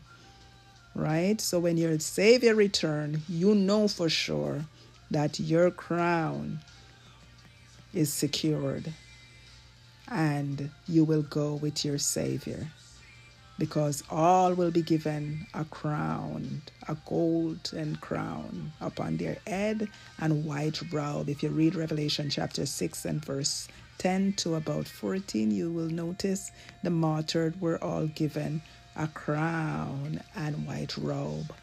And the white robe represent the righteousness of Christ Jesus. You will never dare go before his father. He cannot present you to his father without he change you into that robe of righteousness. Right? Because our righteousness is in him. Isaiah chapter 61 and verse uh, 10. Somewhere there. But nevertheless, Hold on to your crown. Let no man take your crown from you. And remember, when God opened a door from, for you, no man will sh- be able to shut that door. And the only way is going to open a door for you, if you be like the Church of Philadelphia and let your work be pleasing unto Him. In other words, follow His command. Love on Him with your heart, your mind, your soul, and your strength. Put Him first and foremost Remember Him in everything that you are doing. Leave Him out of nothing. Don't leave your first love. He is the center of your life, the center of your attraction. He supposed to be on the inside, supping with you, and you with Him, communicating with you 24 7. Everything that you are going to do, remember, always beckon unto Him, always ask for His counsel, always Allow His sweet Holy Spirit to counsel you, comfort you, and lead you into all truth. Do not lean to your own understanding. In all your ways, acknowledge your God, and He will direct your path, and you won't be able to go wrong. Okay? And everything will be all right, and your crown will be secured, and you will make it into the kingdom, into paradise, walking in street of pure gold, and entering through the pearly gates the Lord bless and keep you, and may his face shine up on you and give you his peace. Peace in your lying down, peace when you rise up, peace when you go out, and peace when you return home, and peace upon all your entire household. God bless you.